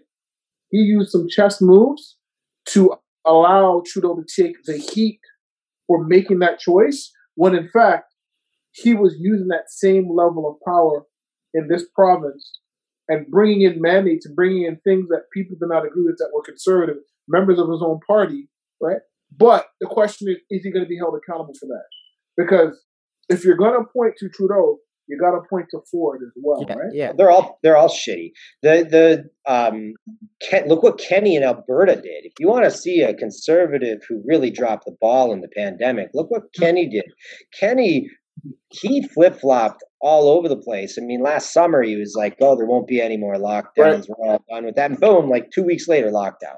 Mhm. Like, um, you know, they it, they're all they're it's it's the Uniparty. It's the Canadian Uniparty. They're all they're all in it, man. Well, Like, they're all in he, it. here's where I'm going with this, and, and this is where I wanted to tie this into the next thing we were going to talk about. And Linda was talking about it with the World Economic Forum, right? I, we all know that Trudeau is heavily involved with with that organization. Uh, in fact, fucking what is this? Klaus Schwab, the supervillain. He's even fucking said that you know we've penetrated the Canadian cabinet. Fucker even dresses like a Romulan. Yeah, yeah. right. So this is where I kind of tie this in in my in my. s- I had to process that for a second. Star Trek is cruel. So here's how I processed all of that in my.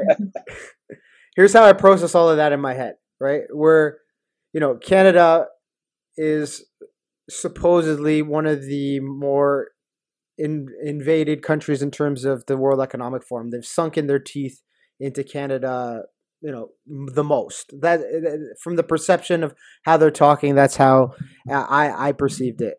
Now you have this rebellion happening, right? So I felt like maybe this was an act of you know, you know, Trudeau got a call. Hey man, what's going on over there? Um, this goes against our little thing that we have to get done by 2030, which means you need to get this shit in order because the whole world is watching. And if this continues to go the way it goes, we're not going to be able to continue with this World Economic Forum agenda where you will own nothing and be happy. Right? And he was coached. He was coached. I don't think he was threatened. I think he was coached. but you understand what I'm saying? Where now I'm coming into this whole World Economic Forum where I'm starting to pay more attention to it and Mhm. the people that are involved with it and the people that are involved with it are the exact same people we've been talking about for the last hour and a half now going on two hours um are the blackrocks the vanguards like the pfizer's. I heard an interview uh with the pfizer's ceo saying that they're developing a pill and it won't do anything but check to take it, it'll tell them like to a marker, a, a Yeah. biotracer or something. Yeah, to it's a- compliance. It's not going to do anything. It's not, the pill is not a, a COVID pill. It's not, it's not doing it. It's it will let them know that you took it, right? Does anyone watch JP Sears Awaken with JP on YouTube? Fucking love Chris- Jake. Chris- It's so funny. Fuck. He's got a video of uh, the World Economic Forum where uh, some guy just under Klaus Schwab is talking, and he's talking about uh, being able to control people's minds with like chips and shit like that. Like it's and actually he, a and he, that what did he trying. say? too? Sorry to jump in on you, Linda. Uh, w- w- did you see how he said like how most people are useless and we just got to keep them drugged and playing? Yes, like we need to be ruled by them. Yes. Mm-hmm. Yeah. And like, yeah i believe that I, I think there's there's two different types of people or two different types of orientations and those are the elites that think they have to take control of everything for the better good i don't think they know they're evil you know what i mean Yeah. but and then there's the other who who work for the greater good of everybody by not uh, like not service to self, but service to other people. So I think that's basically where we're at right now. well, I mean, mo- mo- okay, and I'm not defending any of these people, but most people when they get into politics or they get into pharmaceuticals or any kind of business, I think most people genuinely get into it because with their intent to help or do good. But in their approach to help and do good, they're actually doing things that are super negative, right? Yeah, and they learn to start to fear what they're going to lose. Yeah. Mhm. So, um, Can h- I, can I ask this question? Yeah, go ahead. How many people think you can stop the New World Order from happening? How many how many people here that like, amongst us think that you can stop the New World Order from happening? I think I, I think I can uh, with my mind, not necessarily physically or emotionally or anything. Because when you talk about this new world order, I don't think it's as uh, dramatic as people are gonna think it's gonna be. It's not gonna be like this utopian fucking society that's gonna happen overnight. It never is. It never right? is. It's it's it's never gonna happen like that. And what I think it's gonna be is a a psychological war where you're gonna have people who are gonna accept what's going on, and you're gonna have other people who are going to fight it, but not physically. Because if this turns into a physical altercation, I don't think anybody's a winner, right? We're gonna destroy cities, we're gonna destroy people, we're gonna destroy lives. I don't think You don't that's think they don't want that to happen? well. Yeah. I, It, no, uh, I, I'm a Chris's side. I think I think the war it's already been fought, right? I think that COVID showed us in two years they turned families against each other. They Yep. turned like communities against each other. um, people were given an option to take something or have your life changed in a way that you don't want it. Some people took it, people didn't. I mean, they villainize people for not wanting. Uh, total transparency. I got the vaccine at the initial stage because I was like, you know, I want to get out of here. I want to go hang out. I want to. So I, I, took it. I was like, hey, I'm just going to take this so I can go hang out, do what I got to do. That was April of last year, right? Um, I regretted taking the vaccine when I saw they brought in mandates, right? Because in my mind it was like, why do they need to have like people were taking it? So as someone who took it, I regretted. I was like, oh my god, I never, I didn't want all this. I thought it was going to be a choice. You take it, you don't take it. Like all my friends didn't take it. I took it, right? I was like, hey, I want to hang out. I want to be around people, whether they take a vaccine or not, whether they get sick or not. That's their choice. I want to make a choice. If I'm gonna hang around people who I know who are not vaccinated, I'll just be protected. Right. So in transparency, I took the vaccine, right? but I regretted taking. Right? Jason, there's a funny video I saw on YouTube. Mm-hmm. It's a black dude and a and a and a half black dude, right? Mm-hmm. And the half black dude is now on. He's got this uh, he has to carry this thing for his heart because he had an adverse event and it caused his heart to be screwed up. And the guy's got a pretty good spirit, and he's like, because so the black dude is saying to the to the the half white half black guy, he's like, so we told you not to take the jab, and he's like, I, I yeah yeah I know I I did it I thought I had it. Now what do you got? He's like, I got to carry this thing around because I had an adverse infection. Just nigga, you have your, your half black side is so pissed at you right now. the video is fucking hilarious. you would appreciate it. the screen froze. I didn't catch that. but but like, listen, I um, so I really wonder if people feel as though they can stop this new world from happening because I don't think it's something it's going to happen. Right? We've mm-hmm. it's it's happening as we speak. Like they're talking about the metaverse already.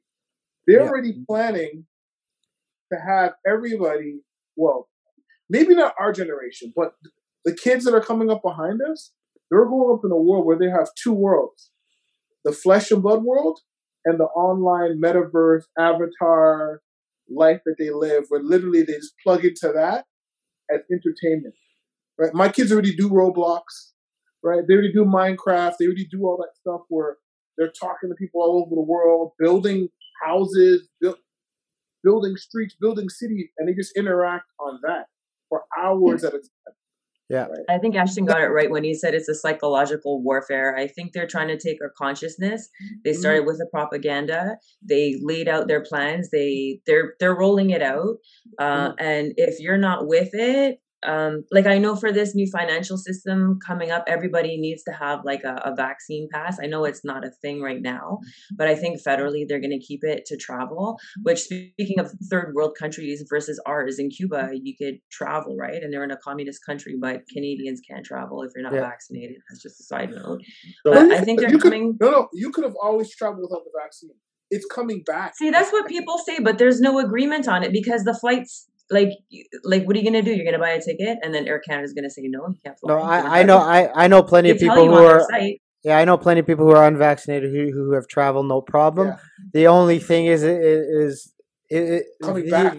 Yeah, coming back is a problem, but the the purpose of the mandate and and that spe- this specific topic of travel that we're talking about was to make you miss something so much that you would just do whatever they said. It, it, mm-hmm. it wasn't meant to protect anybody. Other countries don't care. Other countries have their own restrictions, yada, yada, yada. It wasn't meant to that. It was meant to say, mm-hmm. how bad do you want to travel? Mm-hmm. If you want to travel, you got to take the fucking jab, right? But when you actually go there, they can't limit that freedom of movement, right? I have a cousin who she showed up at the airport without a ticket booked, found the one that had the uh, the space. She went to Jamaica. Unvaccinated. No problem. they can't they can't actually physically stop you. It's that they put so many barriers in place to try to deter you or Listen, influence your decision and the people Belize, who had money were traveling Belize, the entire time. Yes. In Belize um, if you're a Belizean citizen and you don't have your vax card you can't leave. You Mm. can't leave the land border. You can't fly Oh, if you're a really? Citizen. Yeah, But Yeah. if you're, Yeah. I guess, a, a resident, you can go wherever you want to go. because you have a you have a passport from another country, Ah, okay. right? So- So, like I, I'm waiting for my permanent residency card, and actually that's a that's a concern of mine, right? Um, but I, I Ashton knows. I always got I've always got uh, trap doors. I, I've also got a I've also got a Mexican residency. Oh, okay. Okay. All right. So I can fuck off to Mexico if I want to. Yeah. So Smart. um, yeah. But bring, bringing the, uh, it back to this, like Jay was saying, how do we, how can you fight the the, the new world order? Um, So eh, sorry, go ahead, Chris. So, I, I- Linda, you're gonna like this. I don't know if you've already been on this page, but from the vibe I get from you, there's a YouTube channel called Academy of Ideas. Yes. Um, yes. After yeah. school. Yeah. After yeah, After Skool uses Listen Academy of Alan Ideas a and lot. stuff yeah. like that. Yeah. Yeah, well, that that's After Skool. Academy of Ideas is used by After Skool a lot. They have their own channel. It's absolutely awesome. Jay, you should look it up too. Like, yeah, I'm gonna check it out. and he talks about this exact subject, uh, Ashton, about how you deal with this. So that's a great question, um, Jay. Like asking about, um, you know, like how do we fight this? There's a there's a video that the Academy of Ideas uh, released. Is I want to say it was about six weeks ago. It was about parallel societies. So one of the ways that you do it I saw that one. that one, yeah. And is is developing, and they're talking about this band that was in um, the Czech the Czech Republic back in when they were in the Soviet Union, and how this band they had a pretty cool name. I can't remember the name of it, but they just did everything completely opposite. And they kind of developed. This was in the 1980s, and they developed a parallel society. Basically, they ended up getting arrested, but but they created such a strong society. It was all it all contributed to the fall of the Soviet Union. So Mm. like in order to deal with this is you just have a, an alternative s- society, A right? culture, Like you- counterculture. They had their own Yeah. system. Yeah. And, and I mean, okay, like, uh, is that possible in the Ca- Canada's Yes. landscape right now? Yeah. For I mean, I mean, when I listen to this guy give a lecture about um, cryptocurrency, specifically Bitcoin, um, not that Bitcoin is the answer to all the problems, but Yeah. when he said something, he's like, "Listen, if you create something that governments can't control, right? The advantage is everyone connected to that system cannot be controlled." And so he, when he was explaining, like, because I had an idea what Bitcoin was and cryptocurrency was, but he was giving a better explanation than I had heard. And he was like, "You can go to Centralized, it's not regulated. Yeah. yeah, it's not regulated, Yeah. right? It's shared by a community, and the value of it is based on the rarity and the the the the, the, the fact that it's a limited resource, right? Yeah. So he's like, you can go anywhere in the world right now and access your Bitcoin, pull it out in whatever currency you need to pull it out in, right? It's still worth the same thing, whatever currency you go in. And he's like, mm-hmm. the, the problem with money, because this guy was a billionaire, he still is, because the problem with money is money devalues over time. And he's like, Especially when you print so much of it, it's not rare. right. And Yeah. And he was pointing to what's happened over the last two years. He's like, all the nations, even America, with their go with their with the being the standard of money right now, the dollar being like the standard. He's like, they printed more money and they devalued their money. And he's like, yo, if you put your money in this bank in this country, you don't know if the government's going to nationalize all the banks, freeze everyone's accounts, and say you mm-hmm. can't take the money, or like what they did to, to, to Putin, right? Countries are going to like come together, lobby, and try to devalue your currency to attack you, and the money you have in there means nothing now. So he was like, with Bitcoin, you'd be like, oh, oh, they're not taking. I'll just go here and take my money out there where it's of, of whatever value it is.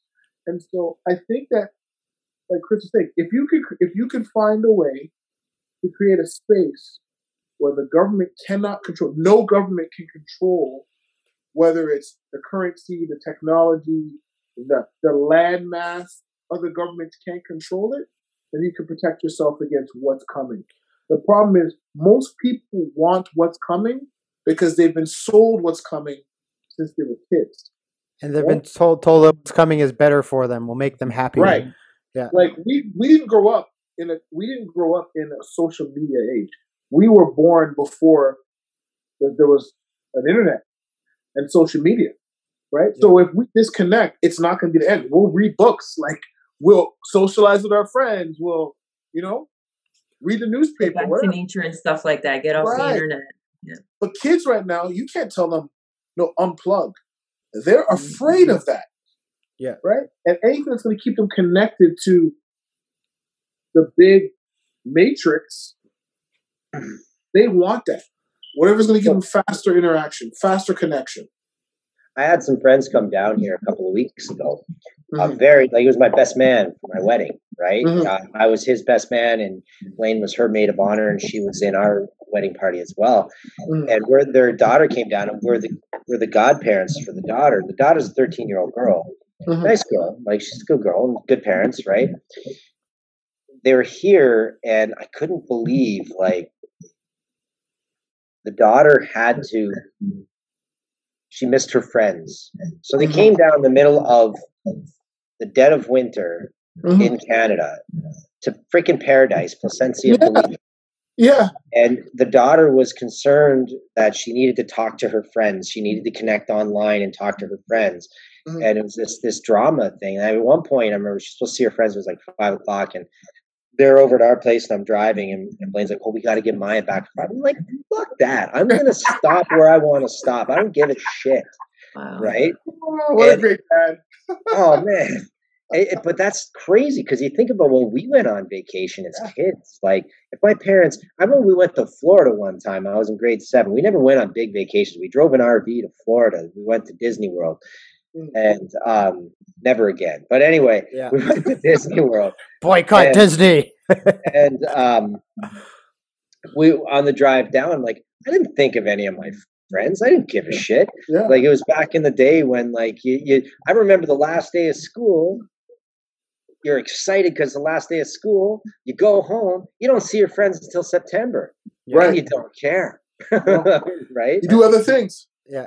Well, yeah, you hang around through neighborhood kids, right? Right. Uh, uh, Joe, coming back to the uh, the crypto thing, right? Uh, Joe Rogan. Did anyone see the interview he did with? Uh, I think his name was Maajid Nawaz. He used to be um, he used to be a former extremist. He was a Muslim extremist, and then he he turned his life around, and now he advises governments on how to handle altercations without violence, right?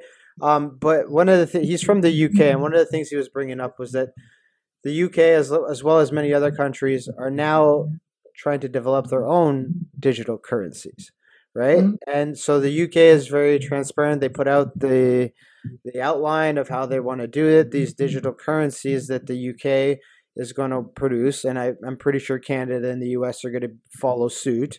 Um, they're designed so that, say, now all of a sudden, you know, you're a worker, you work for just pick any company, a bank in Toronto. Mm. Um, you get paid now in Canada's official digital currency. So you're no longer being paid a dollar. Like most people don't understand this concept anyway because they get direct deposits into account. They never actually are getting paid. That money is going straight to the bank who then spends it and it's just a fucking number on your screen. But that's mm-hmm. a whole that's a whole nother discussion. But now you're gonna get paid in Canada's official digital dollar. So mm-hmm. in, in most people's eyes, that dollar is the exact same as the current dollar they have because they never see the dollar exchange when they earn the money, right? Mm-hmm. But the catch to this system that they're going to try and bring in is that your employer now can tell the government what that dollar can be eligible to be spent on. So you can they'll be able to say yes, I heard that. the your worker is not paying attention at work. He's not doing X, Y, and Z. Yeah. Um, we're gonna pay him because legally we have to give him this money, but he's not gonna be able to go to the aquarium. He's not gonna yeah, be able to. Doing yeah, that social credit. Yeah, yeah. social credit. Side. Yeah. And and you know it seemed like a far off concept in 2019, but now the with with whatever has gone on and and governments are smart like to, to downplay them to think that they're stupid and all these politicians are dumb. Yes, they're dumb, but the, collectively they're smart as fuck. What they're going to try to do is manipulate cryptocurrency to make people think that oh, it's a great thing now. Mhm. Let's use it, but all of a sudden restrictions will be put on the cryptocurrency. So we've gone through two years of restrictions going on how you can earn money. Now we're going to be going into this cycle, like this new world order, where you can earn money as much as you want, but we're going to tell you how you can spend it, right? Yeah. That that's that's probably what they're gonna do. It's gonna be it's gonna be a challenge. Yeah, Like I want to buy a six pack of beer. Oh, you bought in too much beer this week. Right, Yeah. right. And I think that's what people are going to be afraid of, right? I, I think the benefit of Bitcoin is that it's not government controlled, and that's why it's it's open to illegal activity, Yeah. like drug dealers, Laundering, yeah, yeah. money laundering, because it's like they can take their money anywhere in the world, right? Yeah. Um, I think that when governments get into that, there's going to be reluctance for people because of the fear of control, right? They're going to have to be a little bit more subtle. They're, probably to, they would probably have to do it in the metaverse fir- first, because right now a lot of people that do online gaming and uh, and you know all that stuff, they're already buying skins and purchasing through electronic currencies already in the gaming world, right? Yeah. That stuff is already happening. And so it'd probably be better to introduce it into the metaverse and then let it come into the flesh and blood world because people would feel comfortable doing it in that world. That's why I said I think a lot of this is going to really be on our kids. They'll absorb it a lot quicker Yes. because we'll look at that suspiciously like, what do you mean Canadian currency They don't know any better because they're being Right. groomed like right from the start. Right, They don't know what sexuality is. It's all confusing. We can't define a woman. right. You know, like Yeah. all these Not even- ideas. Not Adult human women. female. What's that? Adult human female. But see, but when when you when you when you make everything mean nothing, yes. then they can define what it influence is. Yeah, the Ministry of Truth all over again. Right. Yeah. yeah. And so, see, I don't. I think they're going to wait till a lot of us die off or get so old that what we say doesn't matter. Yeah. For us to not tell the next group of people, like our kids, hey, don't do that. That's not going to work out well for you, right? So, Yeah. it's coming, but I, I, I don't know if we'll see it effectively. I think we'll see the beginning of the downfall of the American. Well, look at well, look how fast everything's moved in the last couple of years, Jason. Yeah. Mhm. Right? Right. Like, Right. Yeah, well, I mean, World Economic Forum clearly puts out their timeline, 2030. Like we're 8 years away from this timeline of your home not being worth anything anymore, right? So I, think how, there's gonna be war. I think there's going to be a major war fought before that.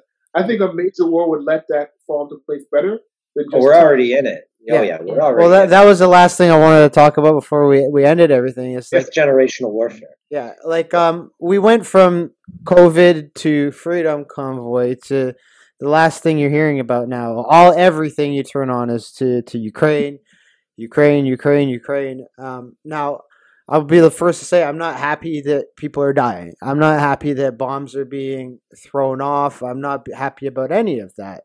Um, I think the the problem that we're seeing now with this constant shift of news cycle is you and, and I and I don't think this is going to stop. I think this is going to be a continuous thing where the, this is going to be the trend where you're going to put in a stress induced news cycle. You had COVID. It was Yeah. extremely stressful.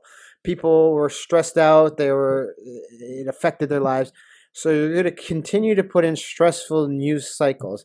And the point of that being is that at some point people are going to turn off their brains and and say, "Okay, I'm going to accept this narrative because of I, I can't take it anymore. I can't. Mm. I, I I'm not humanly I capable. support the current thing. Yes, Yeah. exactly. I'm not capable of doing my own research and looking into every single situation that's popping up every three, four months. They change the cycle, and so that's what we're seeing now. Where like, you know, this war in Ukraine. Now, I've taken some time and looked at it, and and this is where we come back to our language conversation, where Trudeau's like, we're protecting democracy. Well, was Ukraine ever a fucking democracy?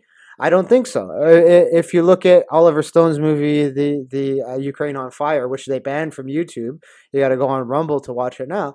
I don't even think Ukraine was ever that much of a democracy in the first place, and um, Communist country. exactly. By the way, And so- Rumble's a better broad platform because you can actually play the video and do something else. Yeah, but um, this this cycle that we're in now with this this Ukraine thing, and I mean the reason I bring it up is because I you know I have, I talk to my clients and I, it's something I talk about. I just I get information from them just to feel out how other people are thinking. And you know, there's this constant conversation of we sh- NATO should enforce a no-fly zone, right? That's the dumbest thing they could possibly do. Well, if you look into what that means, it means that we're starting a war, right? It means that we're we're gonna prevent them from flying over there. If anyone flies in there, we're gonna shoot it down, right? Um, there's this conversation now where Biden's saying that if I'm gonna go to war, I'm gonna go to war with you guys, right? Uh, here's my problem with this, and I and I say this as somebody, and Chris has a son too. I have a little son too, right? The people who are they're gonna send to the war is not the guy with ten million dollars in his bank account. They're going to send the people to war with minimum wage jobs and who are sons of middle class and lower class people. And now we're saying that we're Canadians, especially like let's get involved. We need to get involved. We're going to get involved with the oh, Because lives. Zelensky's so cool, and you have that ghost shooter or whatever, like all the Yeah. stupid stories. All lies, all lies, too, All right? lies. You know, I know you're big- yeah. and, and, and, and three all all four of us here practice martial arts and we know what it's like to be in a fight right we know what it's like to be in a fight where somebody's trying to submit you but you can tap out and it's over and you get to go back home you That's get to go right that's not what we're talking about now we're talking about war. Not we're not only talking about war we're talking about modern warfare. Not world war ii warfare where you shot a fucking tank some people blew up. No no we're talking about you know people can press a button and disintegrate fucking cities in a heartbeat. And not just one button they can press 10 and disintegrate fucking continents right? This is modern warfare is fucking ugly right?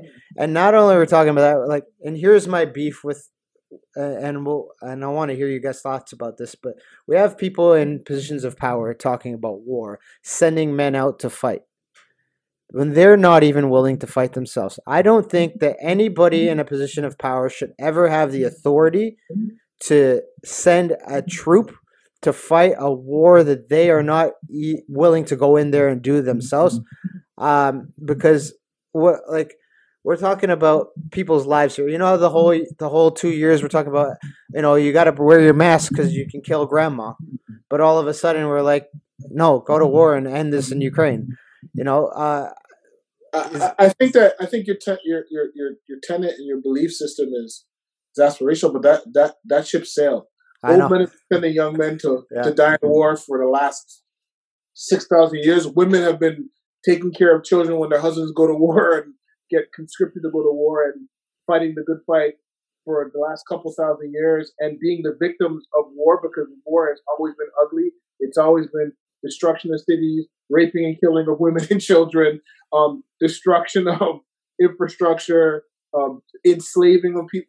War has always been ugly, disgusting, dirty. I don't think we need to go to war for Ukraine.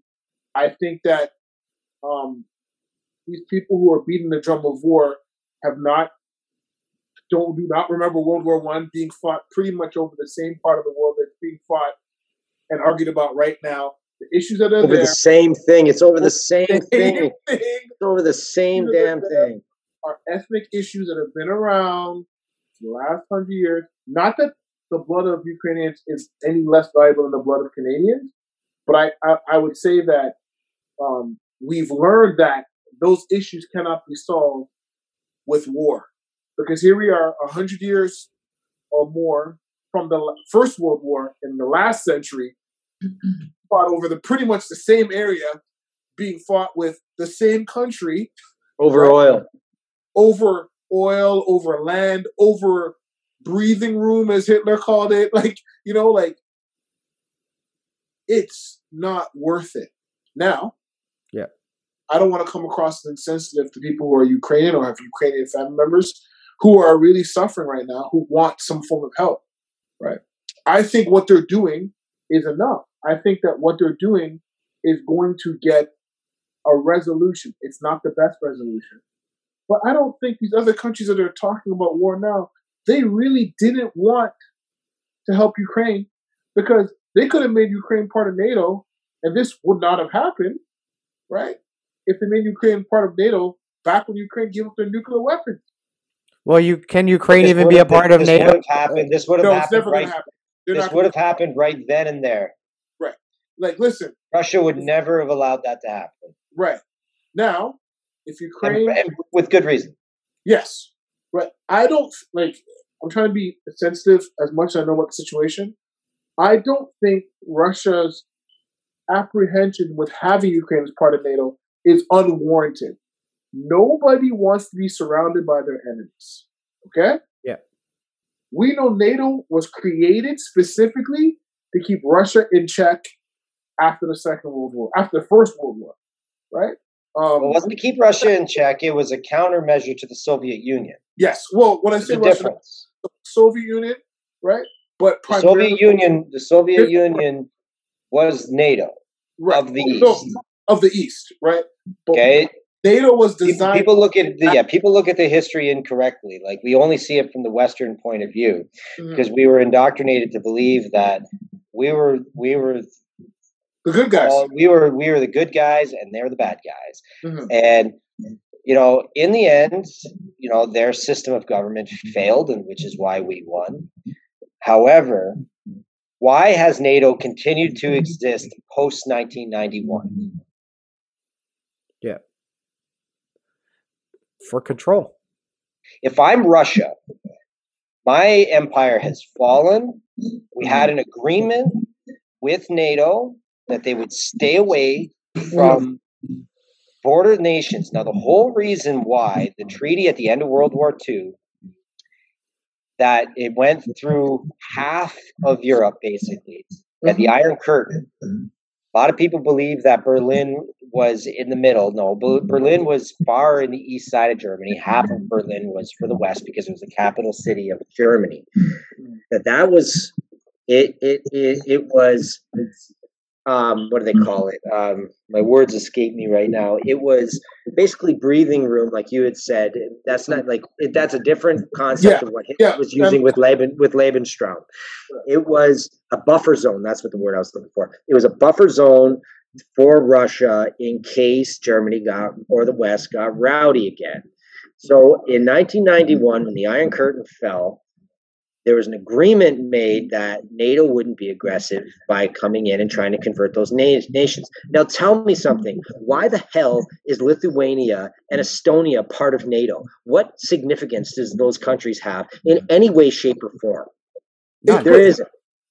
But it's that's what I'm saying. It's I understand why Russia has angst against NATO for trying to turn a lot of the nations that are around them into NATO members as a way to be a buffer to Russia, right? For, uh, for Western Europe to Russia. So I get where Putin and their perspective is coming from. Not that I agree with missling up cities and killing people, but I get where he's coming from because we see American hegemony in the West, in North America, and parts of the Caribbean and South America.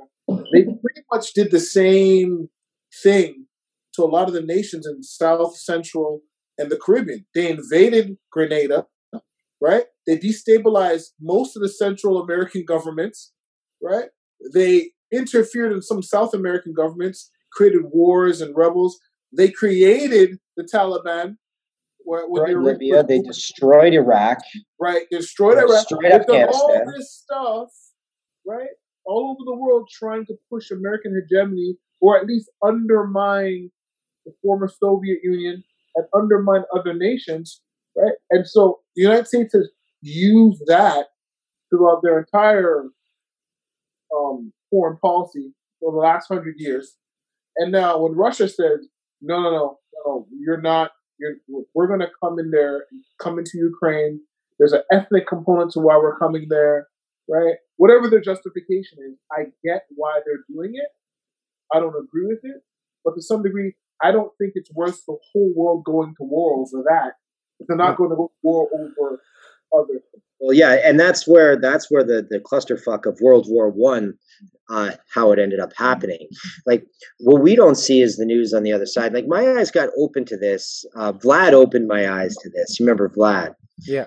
Him being a Russian, and uh, back in like 2012, 2013, he was he talked to me, and and I'm familiar with the geopolitics of the area from my studies. But then he he just he he brought some things up from the Russian perspective that I never even would have thought of as as a Westerner talking about things like the Americans have essentially surrounded Russia with bases, mm-hmm. right?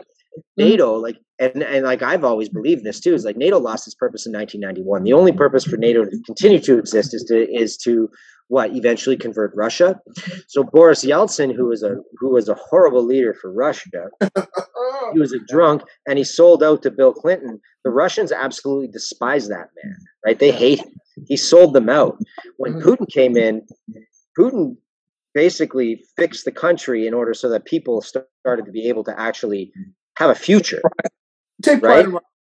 Yeah, and, and actually have a future. Like commerce started going again. Russia was able to drive its economy again. It became organized again. Like it, it got together. And the narrative, you know, I find it really interesting. And and no, I don't support an invasion of another country, but we also don't understand that the Ukraine has been bombing the Donbass region for the past six years. Yeah. Right? Those people have been have been suffering because of the Ukraine, right? It's it's like how when we were told with World War II, how Hitler invaded the Czech Republic and invaded Austria. No, he didn't. He walked in. The Czech Republic, my grandmother was a Sudetenland Czech. They welcomed Hitler in because they were displaced Germans from the treaty after from the Treaty of Versailles in World War One. Yeah. They they welcomed them in because they were Germans. They were not Czech and they wanted to be part of Germany. So um, this this is such a complicated issue, and the news just persuades people so it's so fake. And they're all they're doing is persuading the lower classes to want to go to war against russia for something that's not going to benefit them in any way shape or form. They're just making it emotional where half of these things that are happening that they're saying it's russia it's actually ukraine doing it. Yeah. And the um and the, and the war itself like when they say like things like the wheat shortage right? Oh there's going to be a wheat shortage right how the hell did the West exist during the Cold War? We didn't get any wheat from Russia or from or from Ukraine. Yeah. We have the prairies. We have the bread. We have we have still the biggest still wheat growing area in the world. Yeah, yeah, but we still do. That's why I'm like, what are you talking about wheat? Like, well, here, yeah. Throwing, here, we're throwing away milk. We're throwing away wheat. We're throwing away all this all this yeah. extra stuff we have. Like, what are we talking about here? Here's my here's my biggest concern uh, with with this whole situation is that we have dumbass Trudeau, who's been over twice now. In, Is there a problem with Trudeau there? Yeah. yeah, yeah. yeah so, so no, I got I got a major fucking problem with him. But uh, so no, but in the small time that this has been, it was been about six weeks that this is this invasion has been happening. He's been to Europe twice, right? And the rhetoric that he keeps presenting to me is that we are protecting democracy, protecting democracy, protecting democracy. That was in his first trip, and you know there was no pushback on it because it was very a new thing, and you know many, like you said, many people who are in Canada and have Ukrainian family members were were validly concerned for this for the situation. Thirty-five percent Ukrainian, by the way. Yeah, I could tell from the hair, right? So, uh, now he goes back the second time. This is where this kind of pisses me off. He goes back to the second time and he talks in front of this whole European fucking bunch of people. This is the time where Trudeau was attacked massively by a bunch of MPs from a bunch of different countries. However, not they were one, just the fascist ones, though. Yeah, yeah, but you come you come home here and you look at the news media here hmm. Not covering any of those uh, MP statements that were made. Like the one woman said, "You are not welcome here. You're as much of a dictator as Putin is, and you're not welcome here." Other like I think um, that was the German rep. Yeah, that, that, was the German, and then there was one from is it Slovenia or Croatia. Poland? Croatia, Croatia. Croatia. Um, But extreme right wing. Yeah, yeah, yeah, we in Canada we don't see that, and we're still fed, force fed, the fact that we need to get involved. We need to physically get involved. That the sanctions aren't enough. We've been doing sanctions, and we need to be involved. And I'm sitting back and being like, "Here, whoa, man." I don't think are buying it. I, I, I really, I don't hear any but there's no war, there's no war drum being beat anywhere around me. Maybe Yeah. I'm the certain kind of people who just like I ain't fighting in no war. Right. But I don't hear the war drum being beat here. The media can say whatever they want. People want to go on vacation because we just came out of COVID. Yeah. People, people are like, "Yo, keep the war. Can I go to Florida? Can I?" And it's been busy as shit down here, by the way. That's what I'm saying. Like Yeah. nobody It's wants so busy down here. that's what I'm saying. People are like, "Can I start my business again?" Because, oh yeah, terrible what's happening in Ukraine. So do I have to pay this loan back that I took out to keep my business going? Yeah, yeah, I, I get it. People are dying. When can I go to Disneyland? Do I need a valid? Yeah, so so I I'm not disagreeing with you. I'm not disagreeing with you, Jay. I I that's the same thing I see around. People are not, but why? My question is why is the media banging the war drum? Why are you? Why are, are you, you? You understand what I'm saying? Yeah, the fear machine. That's what feeds the advertising. The fear machine revs people up. It's like they can't, like you said earlier. Everyone said this. They can't catch us with the COVID talk anymore because we're like, we don't care. Yeah. like ninety percent of your population is vaccinated. Ninety percent is vaccinated. So everyone's like, we don't care. We're moving on. They're like, oh, what else can we get people to do to watch more commercials? Oh, war, war is coming. Look what they're doing over there. People are like, we don't care.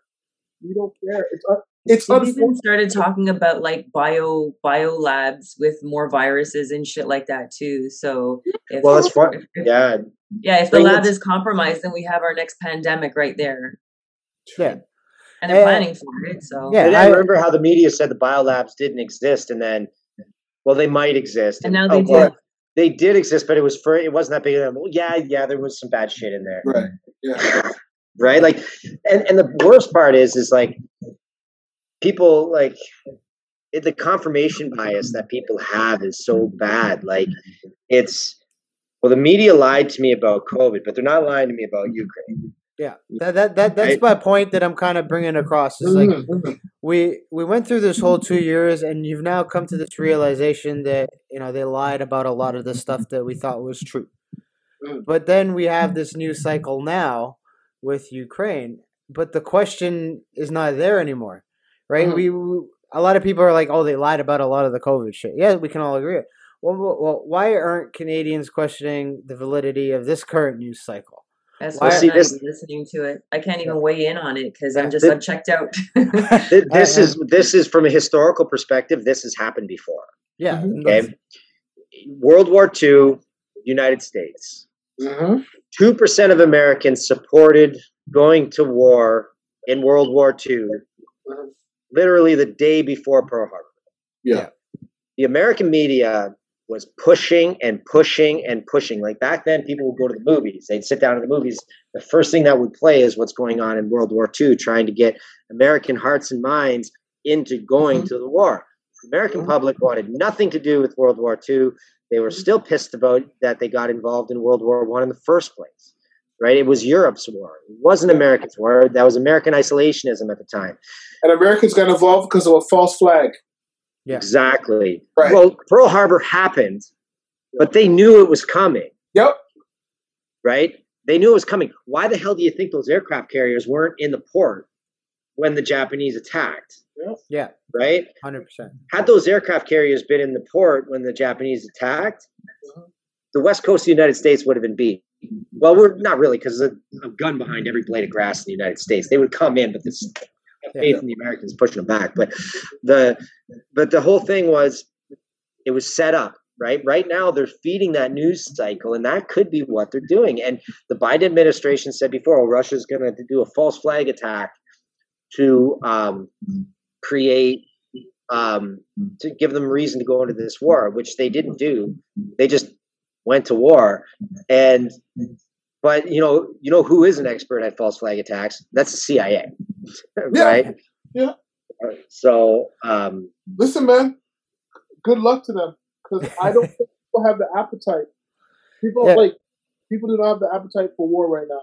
They just got out of Afghanistan. What? How many trillions of dollars that cost? They just got out of Iraq. What? Five years before that. How much trillions of dollars that cost? Right? They're printing money to go to war in these places to give their corporations reasons to make more money and, and sell more guns and Well, I mean, Well, what if- what what if an EMP blast were to hit Canada and all these people in hospitals die because the EMP blast took out some of these hospitals and these people couldn't get the treatment and they say it came from Russia. How would people's appetites change at that point? So That's what you got to watch out for. That's what happened with Pearl Harbor.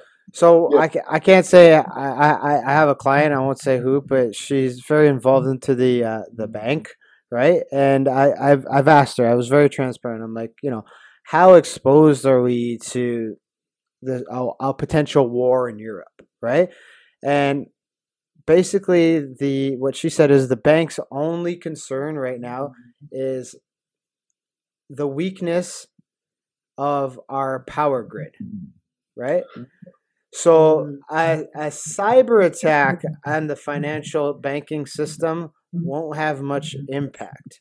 But she said that there is a constant like what they're trying to figure out and what the the implications can be here. And I, and I and I think that you know we could go on for hours and hours how this ties into World Economic Forum and all that kind of shit.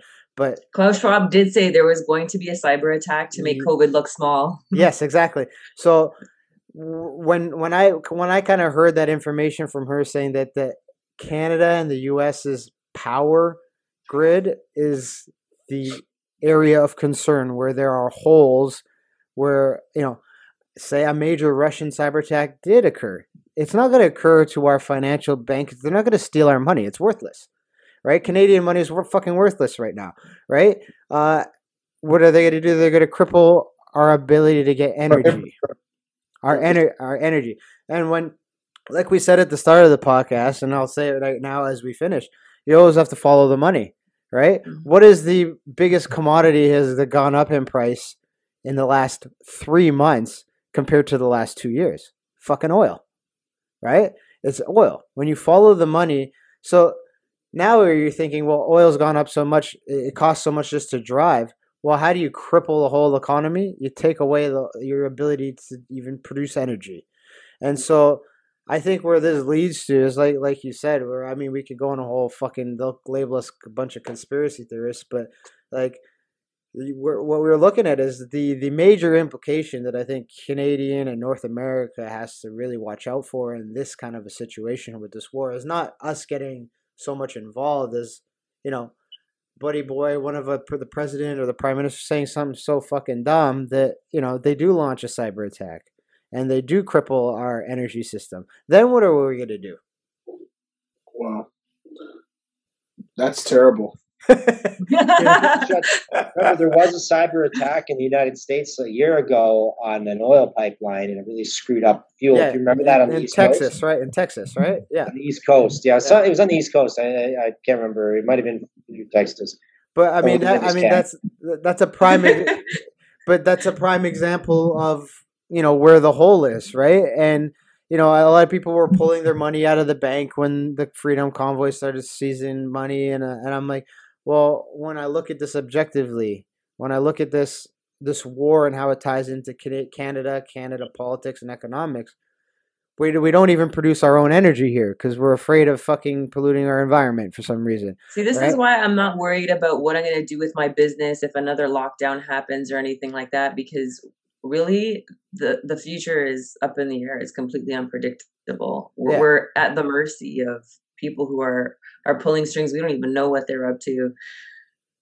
Well, I, I'd say everybody that you, y'all better start storing, storing up on water. Get a Mm, yeah. couple Right Start- now, it's I just got to put a bucket outside because it's fucking That's it. boring. exactly collect your water. on tap Oh. right.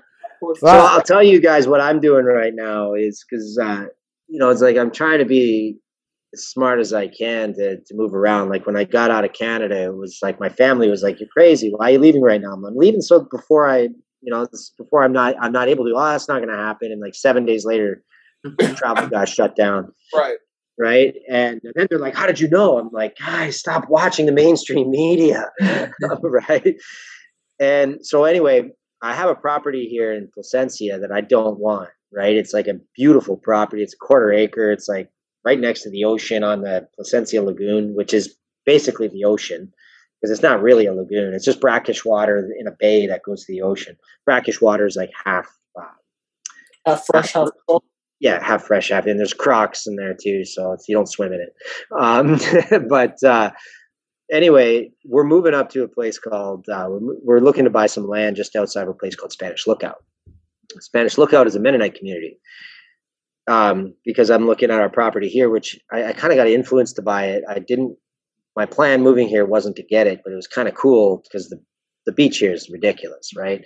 So um, anyway, we're buying property just outside of Spanish Lookout, and uh, that's where all the Mennonites are. And when they grow, like there's like there's food, there's land, there's they're the mafia in Belize, right? Which just tells you the kind of country this is. It's pretty cool. Mm. um, and um, yeah, we're gonna buy land out there, and we're gonna start to grow because like I don't want to be near the ocean because my the land here is useless. I want to be in a spot where I can grow my own freaking food and be close to the mm. people who produce it uh-huh. right? Because yeah. um, you know, shit hits the fan.